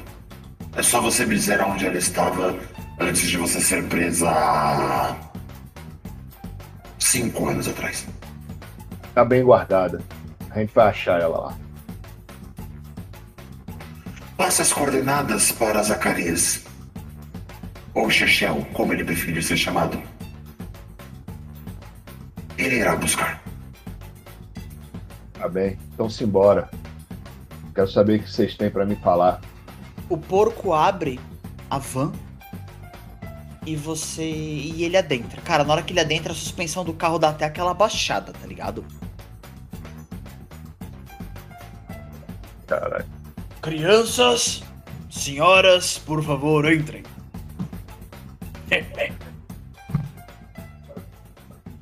Ele pega uma lata de cerveja ali dentro, abre, pega uma outra fechada e joga na sua direção. Provavelmente de uma caixa de isopor que tava ali dentro. Porra. Agora tu esculachou, hein? A bebe lá numa só, cara. Você deve estar com muitas dúvidas do porquê e muitas outras. Muita coisa aconteceu no mundo nesses cinco anos. Te parei, te colocarei a par quando necessário. Mas, pelo que puxei em meus históricos, você pode se tornar uma peça muito fundamental em meus planos. Eu gostaria que fizesse parte. Tá me contratando, né? Se você quiser usar esse termo, fique à vontade. Eu estou te dando algo melhor do que um contrato. Eu pretendo te dar uma vida digna. Vida digna. Que isso? Não só para você, mas para todos os outros que forem para a cidade. Vamos lá. Dá mais uma breja dessa aí. O porco ele pega assim e joga na sua direção. Eita, garganta seca da porra. Tava bebendo mijo na prisão?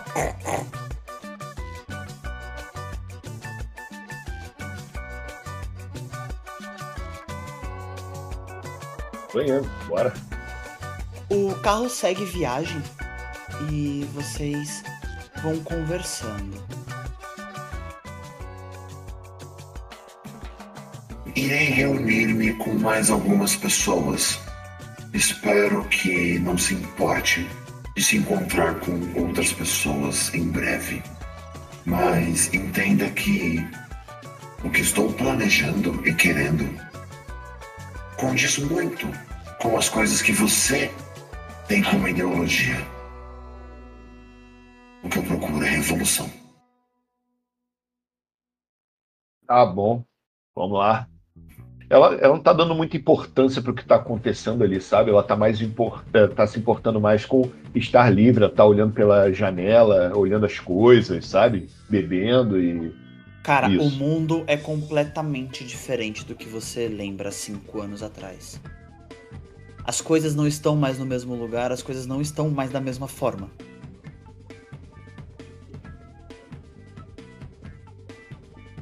Tecnologia avançou muito. A Brascorp fez muito.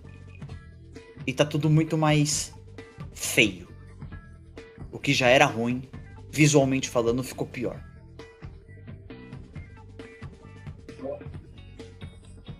Beleza. Ela tá olhando, observando tudo em silêncio. E com isso, conforme vocês forem seguindo, o Zacarias olha pra trás assim.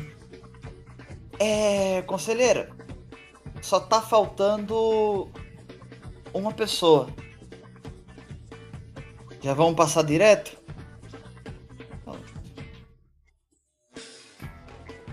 Acho melhor.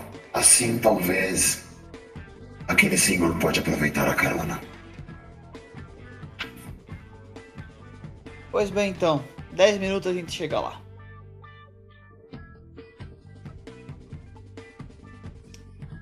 Próximo dali, um velho homem com seu braço mecânico conserta um carro e em sua bancada vários outros aparelhos eletrônicos e mecânicos espalhados precisando de manutenção.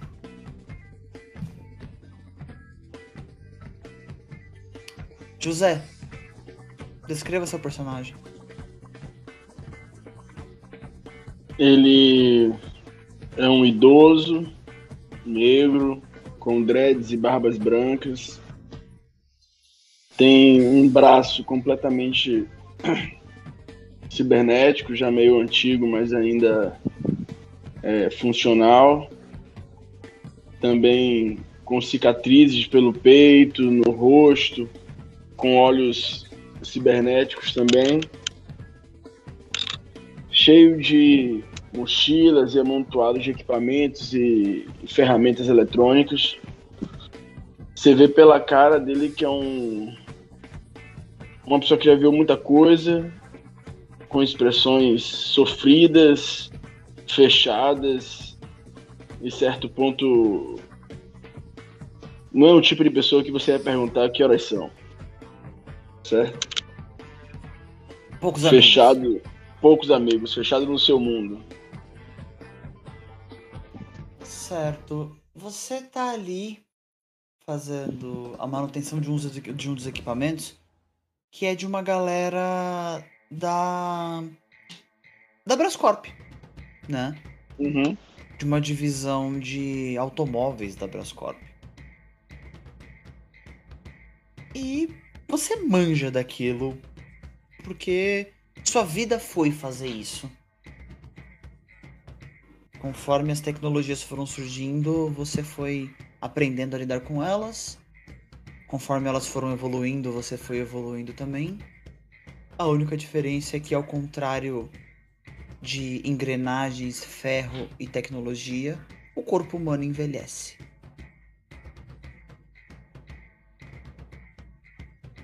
E você foi ficando velho. Talvez a sua eficiência não seja mais a mesma como a de antes, mas seguramente você é o mais apto a isso. Você pode não fazer em velocidade, mas você faz em qualidade. Apesar do desastre que fez você perder o seu braço e o seu olho, fazendo com que fosse implantado um olho, um olho cibernético e um braço mecânico, o que te garantiu o apelido de galo cego, você é bom naquilo que faz. Após terminar de arrumar um dos equipamentos que é parte do motor de um dos carros da segurança da Brascorp, você bate o capô final. E atrás de você tem uns dois homens. Da Brascorp também. Esperando você terminar o trabalho. Mas me diga, Já acabou esta porra? Temos horário. Não. Chamei vocês só pra te chamar de filha da puta. É claro que tá pronto.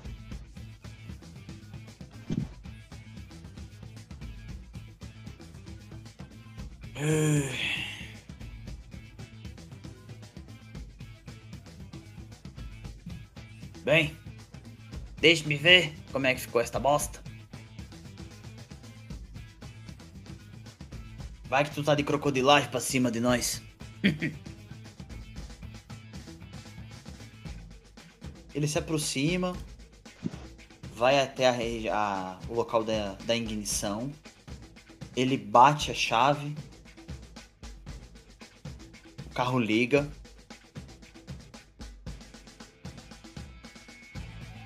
É, pelo visto, o velhote não tá de migué, não. Tá bom mesmo.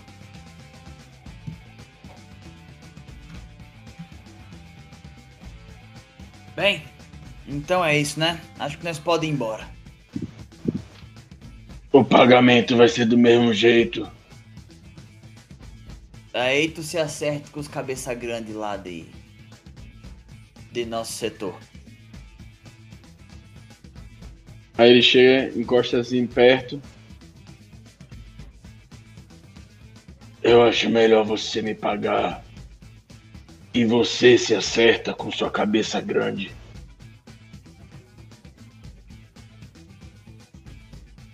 Ou tu vai fazer o quê? Vai bater uma punhetinha pra mim com esse braço mecânico aí? Vai deixar no modo de repetição? se toque, velho. Aí ele pega, puxa uma chave inglesa gigantesca. Até meio antiquada já. Sim.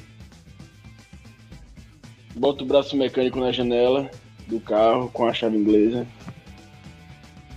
Cadê a sua pica pra eu bater a punhetinha? Quando você fala assim, do outro lado do carro você ouve. Se pique, velho. Ninguém vai ficar de crocodilagem contigo, não. Os homens já podem ter até atrasado, mas nunca falhou o pagamento contigo. Dá a nota que a gente entrega lá, tu vai receber teu pagamento. Aí eu, é, eu olho assim, tipo, como se eu estivesse olhando algo que tá no horizonte. Uhum. E atrás do cara que armou a, a arma, um drone sobe, apontando pra ele.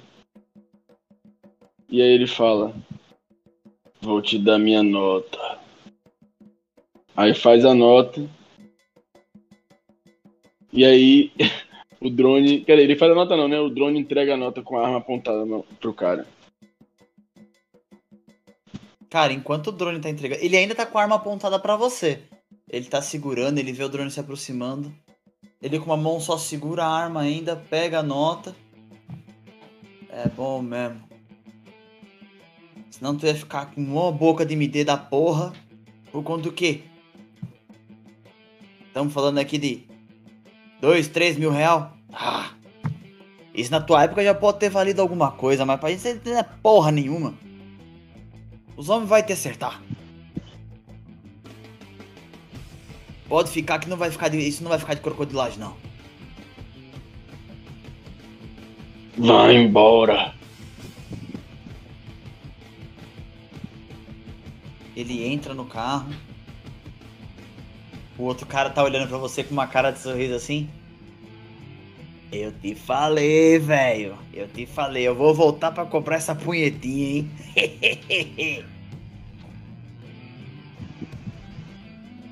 Ele cospe no chão. Desgraça. Pronto. O cara pega, engata a ré e sai da sua mecânica. Logo em seguida que ele sai da sua mecânica, uma outra van para na frente. Mas ela não adentra exatamente, ela só para na região da entrada ali. E de lá saem três pessoas. E uma delas aparentemente ficou no, no carro. Talvez a mais infantil delas. São três pessoas, são três pessoas distintas. Um robô da geração passada, da geração 3 passada. Um homem em suas vestes simples. Lembra muito até você, só que não tão velho. Engrenagens no rosto à mostra.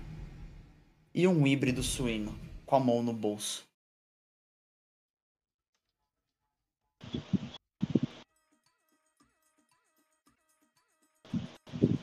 O homem mais mirrado chega à frente.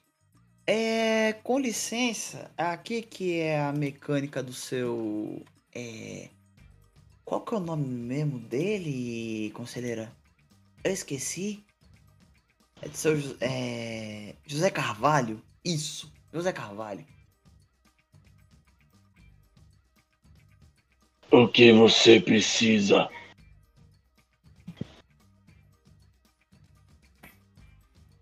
Na verdade, quem está precisando sou eu. Hum. Prossiga. Eu preciso de gente que tem uma história para contar. E eu preciso de gente que quer deixar uma história ser contada.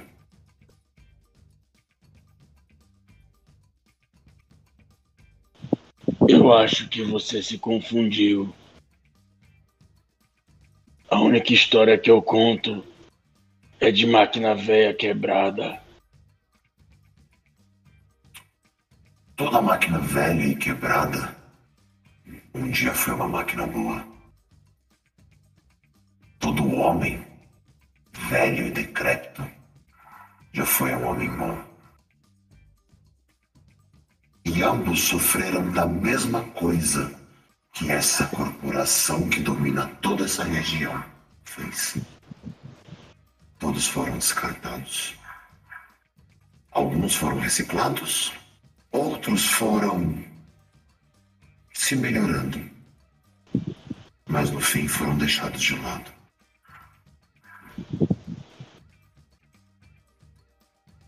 Na hora que, que ela fala isso, ele ganha a atenção dele, né? Ele. Sim. Eu posso ser útil. Como? O que o senhor acha sobre revolução?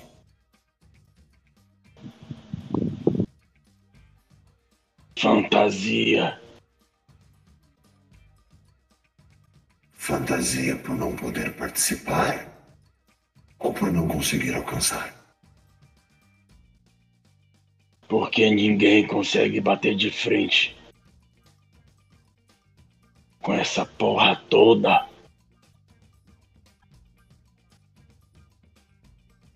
Os tempos de fantasia então acabaram.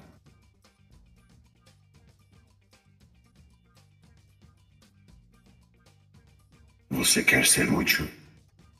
Você quer fazer mais do que apenas depender de pagamentos que virão depois? Você está cansado de opressão?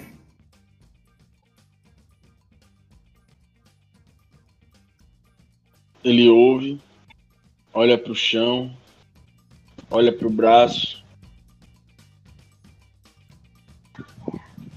Qual a sua proposta? Uma cidade nova. Vamos melhorar isso de dentro para fora. Vamos começar do coração do problema para fora dele.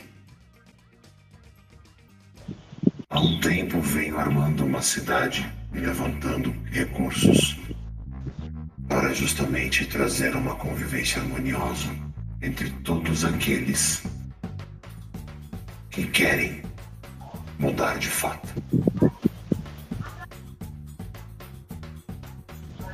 talvez esses olhos cansados possam ver isso acontecer. Mas com certeza eu dependo de você para.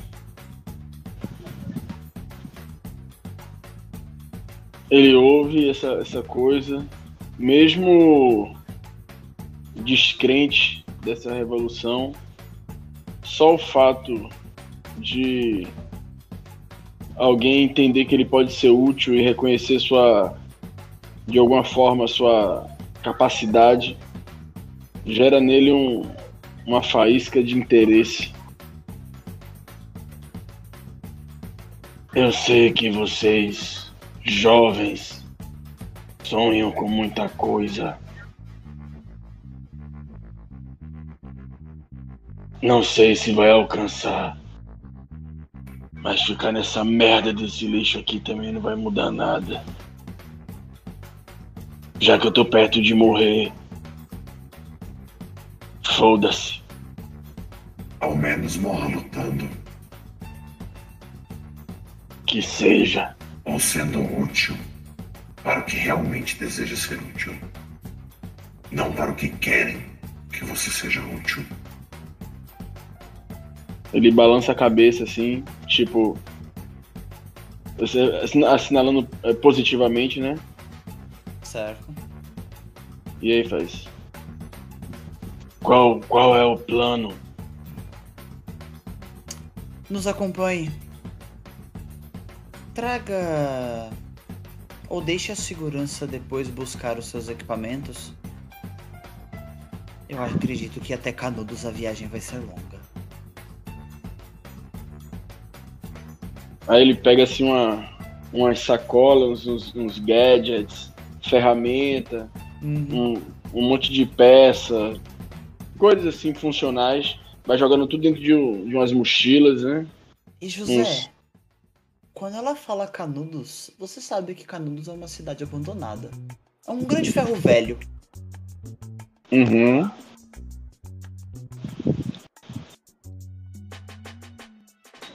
E aí ele. Ok. Depois de encher as, as seus, suas.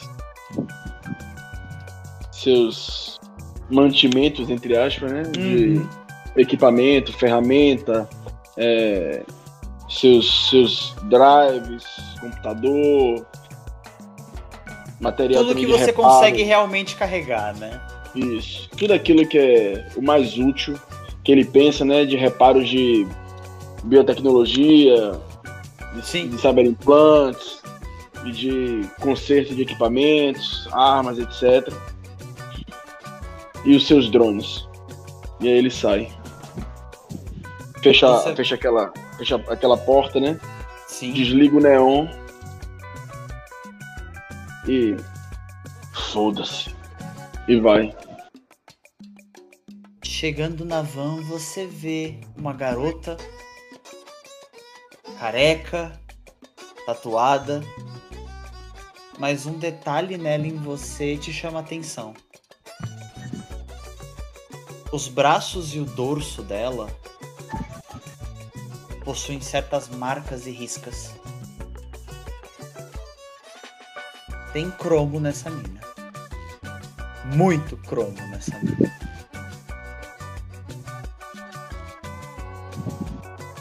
Eu, eu olho pra ela assim.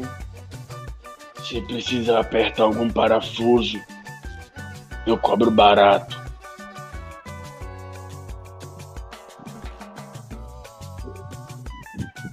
Precisa apertar o parafuso é da tua cabeça. Quem é você, velho? Ah. É. Esqueci de avisar vocês. É. Seu Zé, esta é Érica. Érica. Esse aqui é o seu Zé. Nosso mecânico. Aliás, nosso novo mecânico. Ô, aí sim? Vamos ao encontro. Acho que todos já podem estar reunidos agora. O rapaz, ele liga o carro novamente e vai embora. Nesse salto de tempos onde cada um foi sendo encontrado e levado a um ponto em comum, vocês acabam se reunindo num grande galpão. Ele aparentemente tá um pouco vazio. Existe grande espaço e muitas caixas nele. Ainda é dentro da região da cidade onde todos vocês foram encontrados.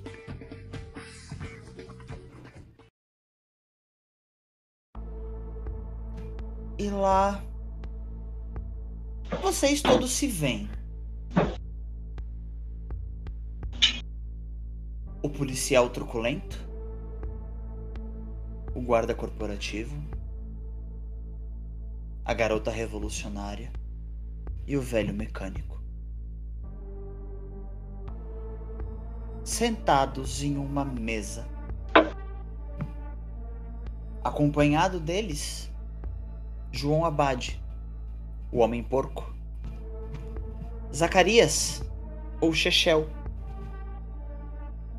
fumando um cigarro, sem camisa.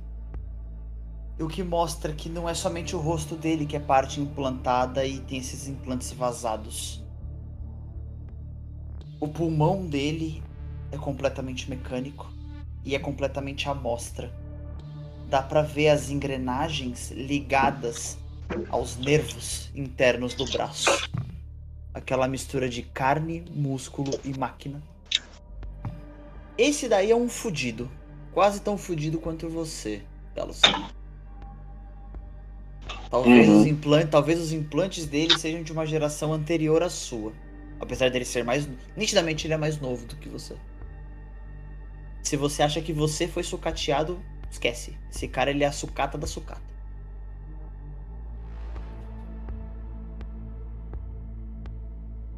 Ok. Lo- logo mais à frente, vocês veem aquele robô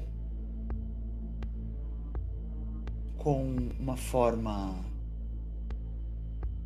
é, feminina, apesar de mecânicas.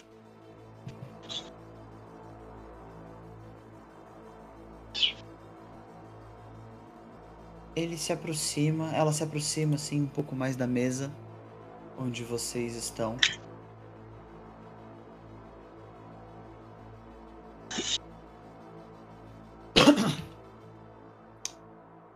E a voz dela tá um pouco diferente da do que quando vocês se encontraram.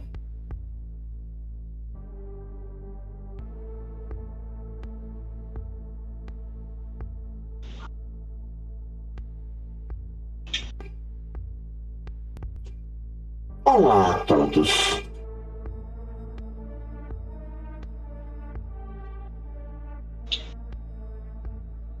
Espero que não tenha sido um problema.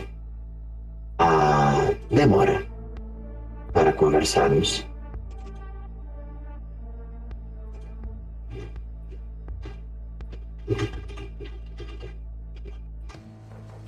Eu sou a conselheira. A imagem dela está disponível para vocês no Fantasy Clowns.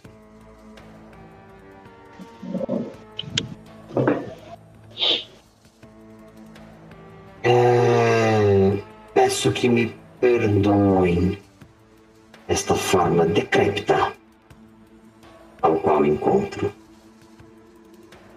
Mas é a melhor condição que encontrei dentro do que tinha.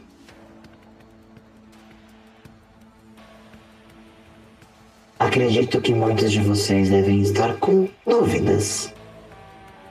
Então, antes de conversarmos, quem quiser me perguntar algo, fique à vontade.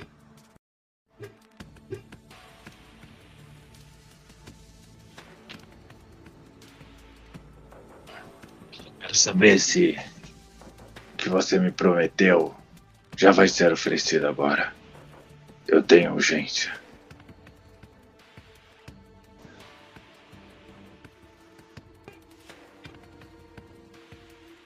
Caso, é referente ao tratamento de sua esposa, correto?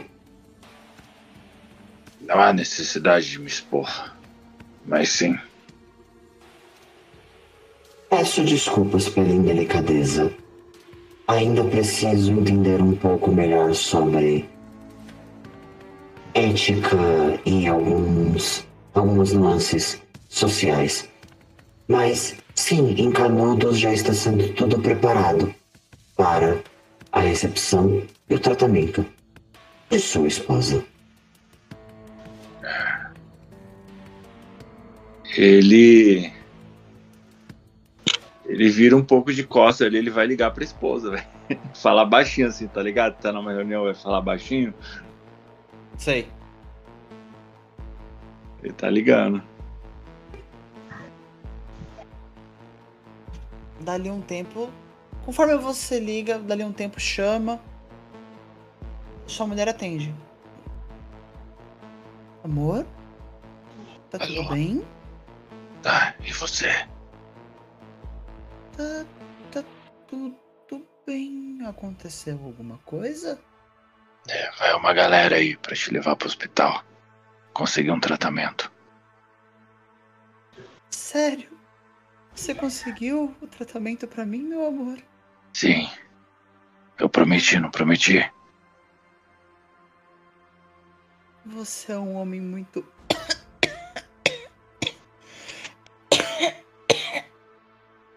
Olga. Bom, Você é um É. homem muito bom. eu É, tenho que. Eu preciso preparar alguma coisa? Não sei. Veja com eles quando chegarem. Eu tenho que voltar pro trabalho aqui. Quando eles chegarem, me avisa, tá bom? Tá, claro, claro. Avi... Aviso sim. Não desista, meu bem. Você é uma guerreira. E ele desliga. E você se volta à reunião. Beleza. Ele. e Algo mais? Alguém? Eu. Eu aqui, ó. Pois não, Érica? Você é. Tipo. Robô mesmo, total? Não tem ninguém escondido aí, não? Você quer saber se existe alguém por se alguém de carne e osso ou alguma conspiração por trás de minha programação, certo? E claro. Ah, receio que não. Ah, porra. A pe- a- O ser que me criou já morreu há um tempo. Mas ele me deu completa autonomia sobre como pensar, como agir e o que fazer. Tá, ela dá um tapa na mesa assim, abre os braços e fala: Porra, gente!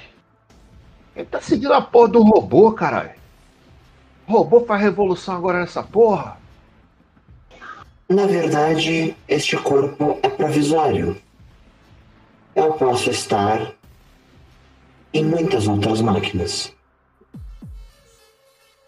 A definição da conselheira é uma inteligência artificial que vaga pelo ciberespaço e por aí, colhendo informações e tentando cumprir o objetivo de meu criador. A gente vai ter que obedecer você. Obedecer é uma palavra muito forte. Entenda que não estou aqui como um opressor ou como um. Li- Posso estar aqui como um líder, mas não como um comandante. Tá porra. Já Matia tantas chega. coisas foram, foram tentadas e, e tem resultados efetivos. Quem sabe uma mudança nesse cenário, algo diferente, algo que ninguém nunca viu, possa nos trazer um caminho promissor. Eu, eu- eu estou com boa fé tentando acreditar que, que poderemos chegar em, algum, em algo concreto. Deixa. A- deixa a mulher robô falar. Fala logo. O meu criador tinha princípios para destruir e desmantelar a opressão da Brascorp. Ele, tal qual você tal qual vocês no começo, também sofreram dos seus tentáculos e do seu poder. Com isso, desenvolveu a mim. Para que pudesse colher informações e achar a melhor forma de derrubar a opressão. Infelizmente, infelizmente, ele fechou os olhos antes que eu pudesse concluir. Mestre em off, a Brascorp existe há décadas ou séculos? Cara, a Brascorp existe há décadas. Tá. Beleza. A Brascorp, antes de se tornar Brascorp, era uma empresa de química espalhada pelo Brasil, uma das sete maiores empresas do país, ao qual depois disso ela se tornou um conglomerado. Que eu não quero, eu, que eu não falo o nome porque eu quero evitar processinhos pra mim depois, caso isso tome proporções que ninguém imagine. Braskem! É. Então Saúde. quem te criou tem. morreu faz tempo? Antônio Conselheiro morreu há mais ou menos 15 anos. E, satiricamente, me deixou seu nome e sobrenome como um legado. Por isso de A Conselheira. Antônia, conselheira. A parte do Antônia não me foi designada, mas talvez o A possa ser disso. Vou te chamar de Toninha.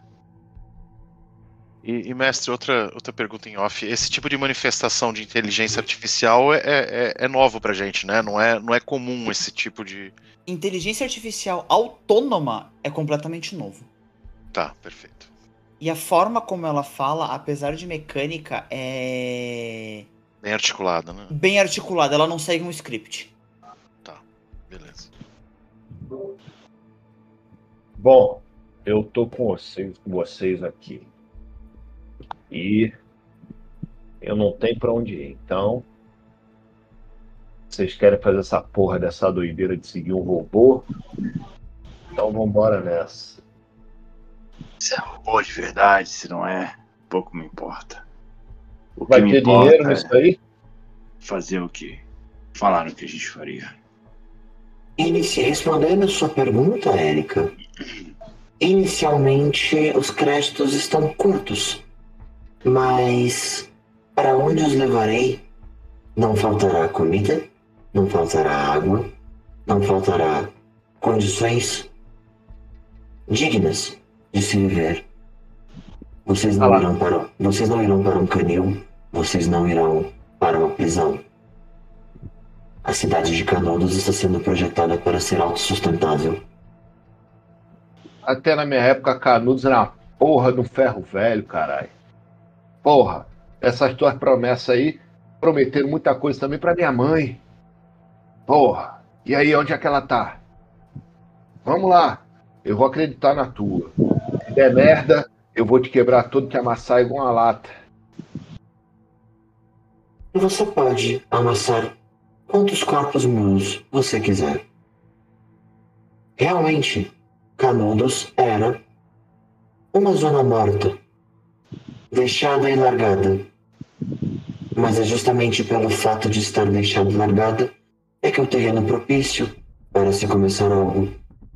Um local onde a Brascorp não mexe, onde seus tentáculos não alcançam. E os resíduos do que é deixado se tornam nossos.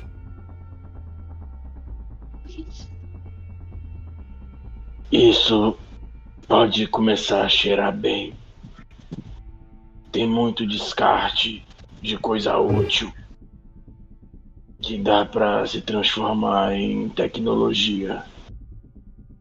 E é justamente por isso que você está aqui, senhor José. Já atiça, isso já atiça no Galo Cego assim, a curiosidade e o interesse de mexer nesse material, né? Mas junto a... Vai lá. Não, pode continuar, pode continuar. Não, só que ele, pra ele, ele não sabe o que é que tem lá. Então pode ter muita coisa que dê pra ele criar é, ferramentas interessantes, entendeu? Porque lá é um descarte grande, era pelo menos. De peças grandes, mais raras de encontrar do que o que ele encontrava normalmente. E também não será só de sucata que viveremos. Os recursos estão curtos justamente por conta que parte da herança em créditos que me foi deixada por Antônio está sendo para compra, aquisição e ampliação de condições de vida. Justamente por conta disso é que consigo oferecer os cuidados que a sua cônjuge precisa, senhor Matias.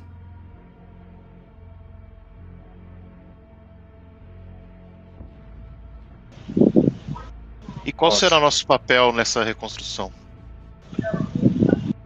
Depois de muita análise e puxar a ficha de cada um de vocês, cada um de vocês terá um papel muito importante.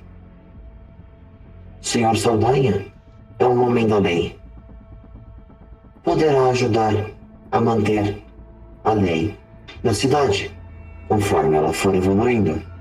Poderá escolher dentre todos os moradores a sua própria força policial, ao qual não terá nenhum tipo de interferência da empresa que o oprime. Érica possui um espírito revolucionário. Ela pode acabar sendo, pode acabar sendo a líder da investida contra a Brascorp. Ou pelo menos o símbolo de resistência. Afinal de contas, em sua ficha consta mais de 45 revoluções dentro do sistema penitenciário. E quanto você ganhou, moça? Ela fica sorrindo, olhando pra cara das pessoas pra ver se alguém tá achando foda. E ele pergunta, e quanto você ganhou, moça? Como assim, quanto? Pelo que consta, pelo que consta nos históricos, a única revolução que ela não conseguiu vencer e alcançar os objetivos para os presidiários foi o último, ao qual ela foi liberta. Então tá valendo. Essa é porreta. Ela balança a cabeça assim positivamente, tipo, é como quem diz, é isso aí. E no seu caso, senhor Matias, você poderá ser o símbolo de renovação. Afinal de contas, o seu corpo e sua mente sofrem pela corrupção que a Brascorp causa. Só não vai me usar de bateria pras coisas. Tá valendo.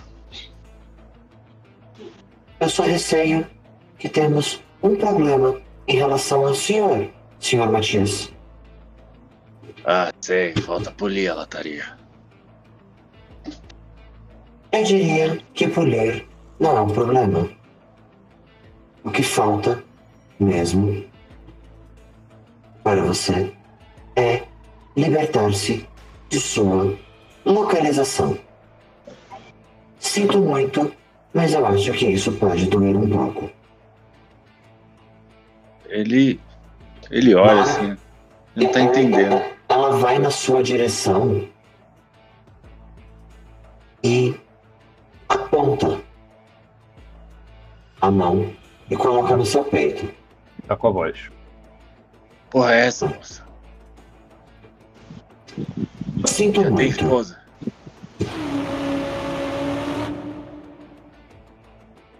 Ele furou mesmo ou ela vem com essa broca em cima dele?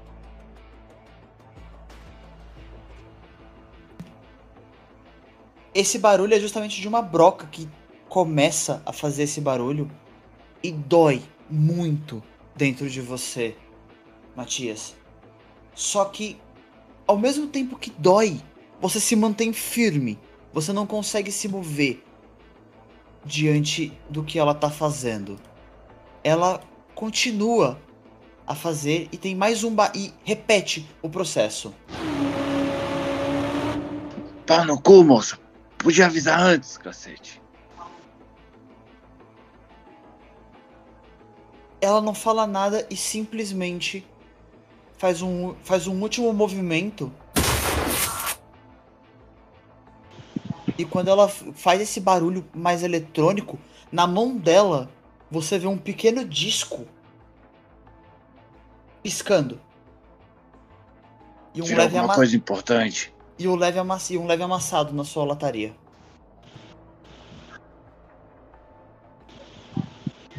Isto aqui é um localizador.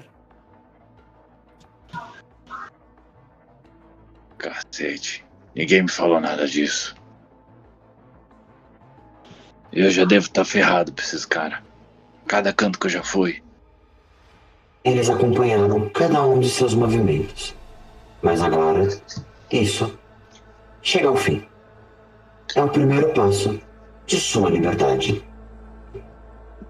Ô moço, dá uma checada aí pra ver se eles estão filmando. Tipo, Eu mostro, eu mostro os, os olhos eletrônicos pra ela. O seu corpo já foi escaneado. Assim como o de todos aqui presentes. É justamente por isso que eu estou libertando vocês.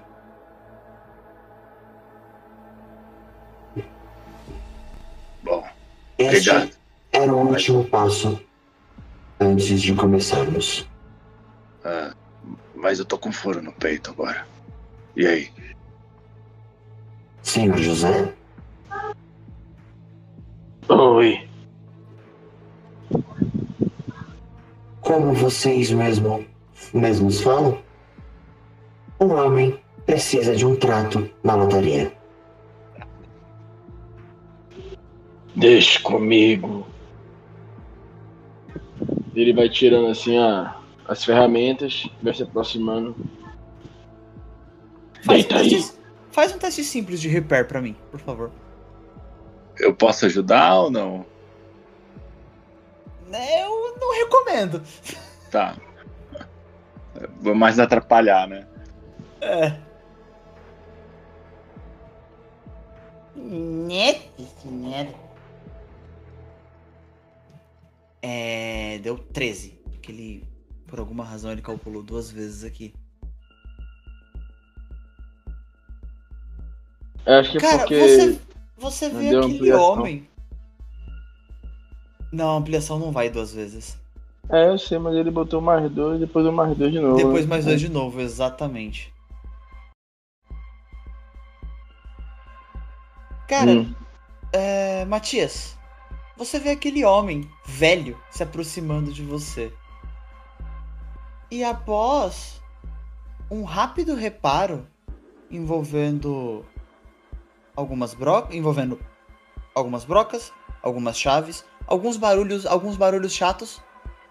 Cara, nem dentro da Brascorp conseguiram deixar sua lataria desse jeito. Ô, vovô. Vou te contar, hein? Tu manda bem pra caralho, velho. Olha só isso. Tá tinindo. É. Dizem que eu sou bom. Bom, tá bom pra caralho. Já botei e já tirei muita peça em gente. Talvez você devia fazer um corpo essa daí, velho. É. Aquele cio solto não tá legal, não. Conforme eu disse, quando chegarmos em nossa base, talvez adote uma aparência melhor. Fiz Como? isso agora para não chamar a atenção. Afinal de Desculpa. contas, pelo que reparei, coisas velhas são deixadas de lado ou são passadas desapercebidas pelos olhos que veem. Não queria ofender, não. Eu não entendo um tanto do que vocês consideram como ofensa, mas aceito suas desculpas, se lhe faz bem. Vocês já conhecem meus fiéis escudeiros, João Abade e Zacarias. Eles são a minha voz quando eu não estiver presente. E vocês, seis, serão o meu conselho. Vocês seis serão o princípio de Canudos.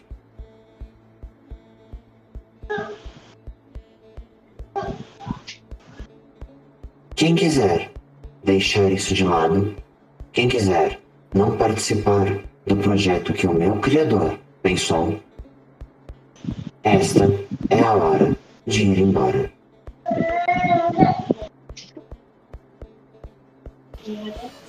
Os que não quiserem participar, Ela estende o braço, aponta para uma direção. Podem ir embora. Vocês não serão perseguidos. Vocês não serão atacados.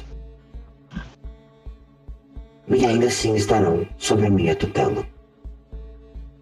Matias dá uma, aquela suspirada assim de quem mostra que não tá acreditando, tá ligado? Tipo, é. Como se ele falasse assim, tá, até parece, velho.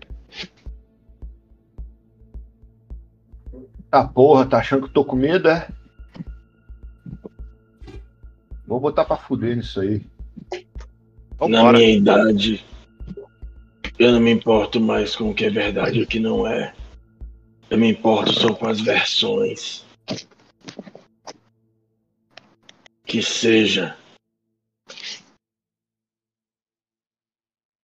Senhor Saldanha,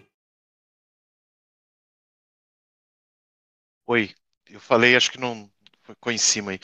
É, vambora, eu estava há muito tempo já procurando alguma forma de fazer a diferença. Eu acho que a oportunidade está batendo na minha porta nesse momento.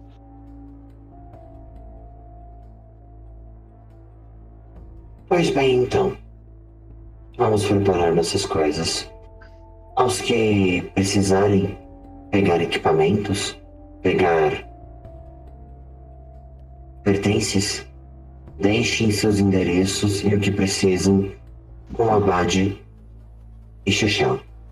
Eles irão providenciar a coleta de tudo. De forma segura. Inclusive, sua mulher já está a caminho.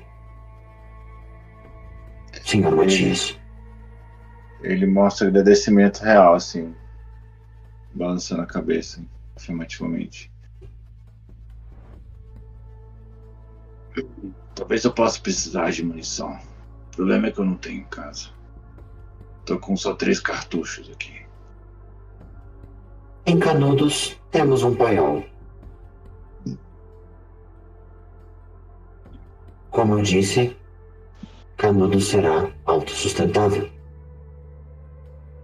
O que vocês precisarem, vocês terão.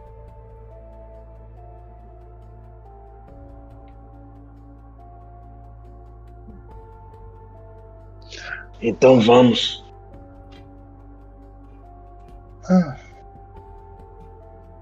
Depois dessa breve reunião, vocês acabam conversando com João Abade e com Zacarias o que vocês precisam e o que vocês querem. Eles anotam e tomam nota de tudo para providenciar. Principalmente o transporte mais pesado vai ser o de Galo Cego. Afinal, boa parte dos equipamentos são máquinas que precisarão ser transportadas e tudo mais. Além dos próprios drones e veículos que ele possa ter. Mas no fim das contas, todos vocês acabam se reunindo dentro de um carro que parece muito uma limusine. E vocês partem em direção aonde quer que seja. Canudos agora.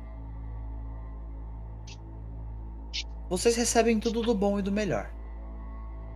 Vocês nunca foram tratados tão bem na vida de vocês como vocês estão sendo tratados agora. No carro, bebida, comida, música, diversão. Tudo está sendo entregue para vocês. Tudo está sendo entregue para vocês.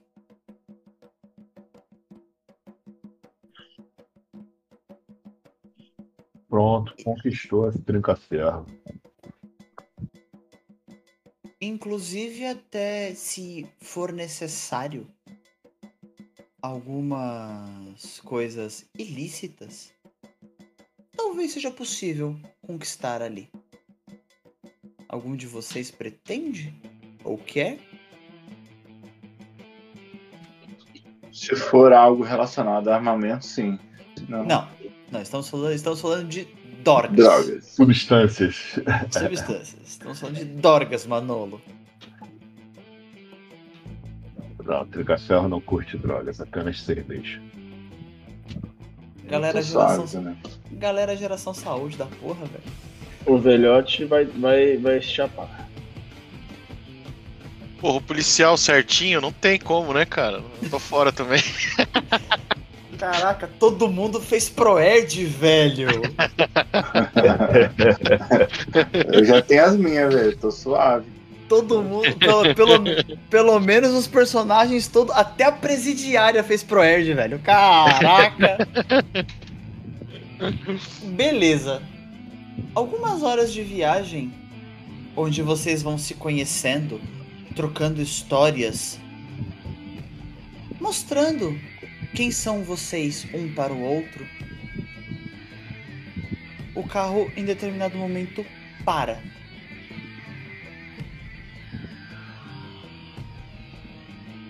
E o João e o Zacarias, que era quem tava dirigindo. Chegamos, minha gente. Bem-vindo à casa nova de vocês. Ele pega e sai do carro. Conforme todos vocês saem também.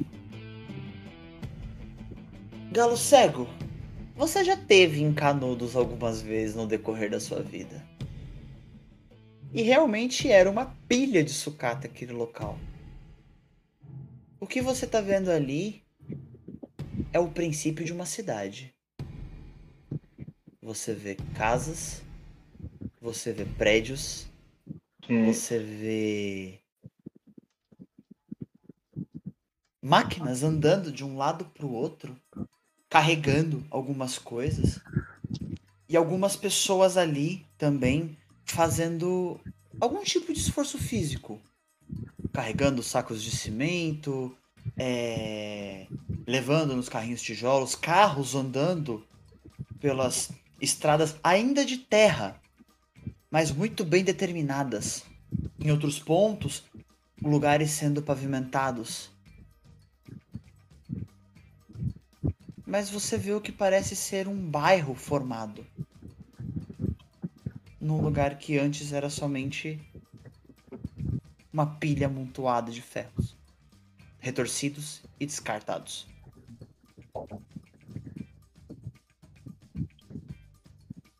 Todos vocês têm essa visão do princípio de uma cidade.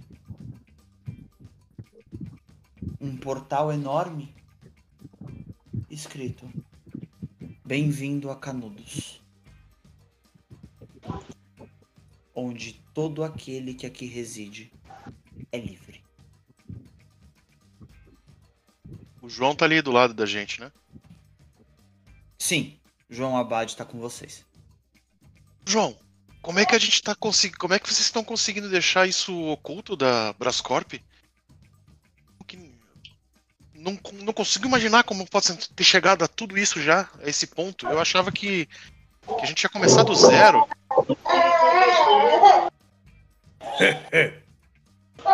Você se lembra o que a conselheira falou? Ninguém presta atenção neste local. Pois bem.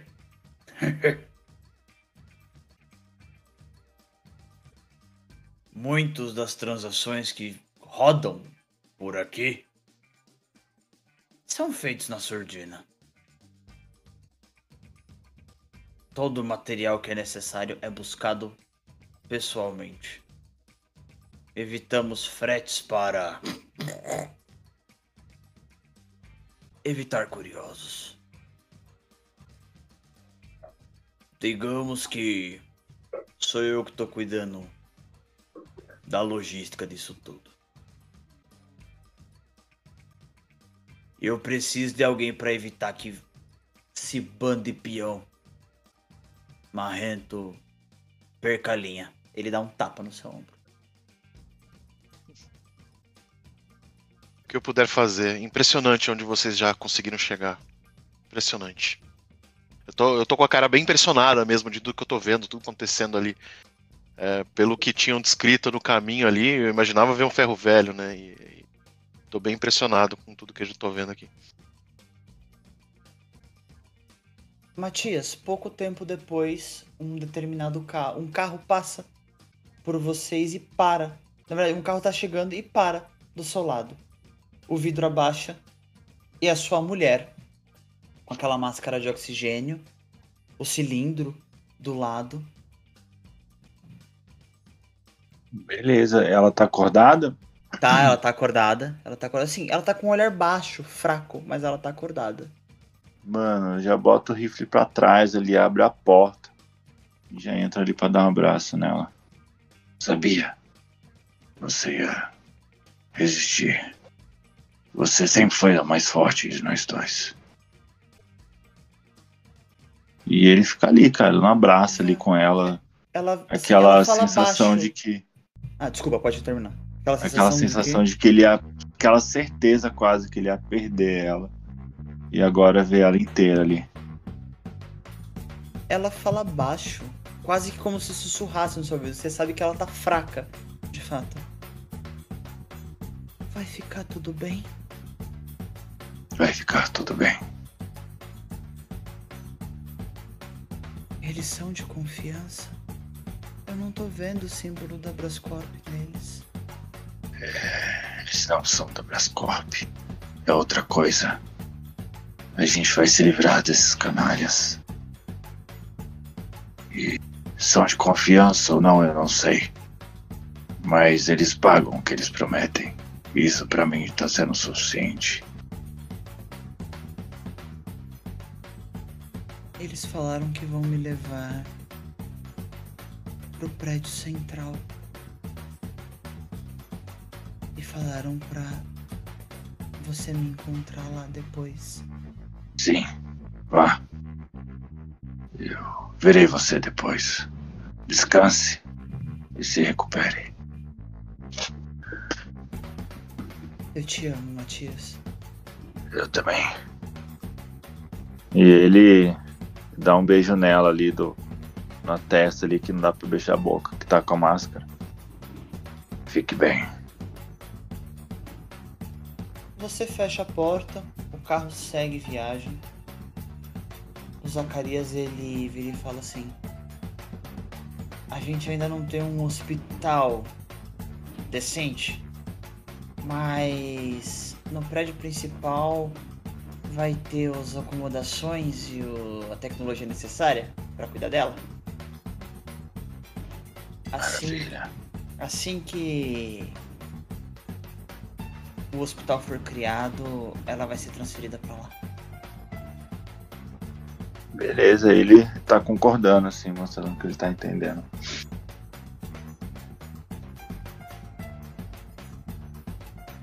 Ei, baixinha!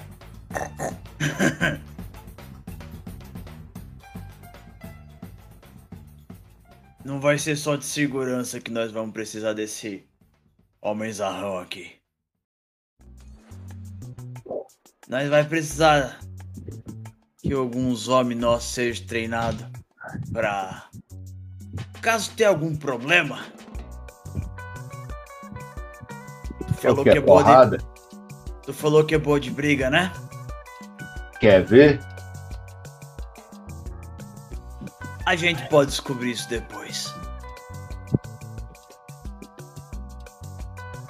Vem cá, Já, cadê já. minhas coisas? Cadê minhas coisas que vocês, vocês prometeram aí? Minha moto. Ah, a moto já tá a caminho. Não chegou ainda. Entenda que ele olha pro Matias. A gente tinha outras prioridades. Tinha vida em jogo. Que precisava ser atendido mais rápido. Certo, tá certo. Mas de resto. Bem.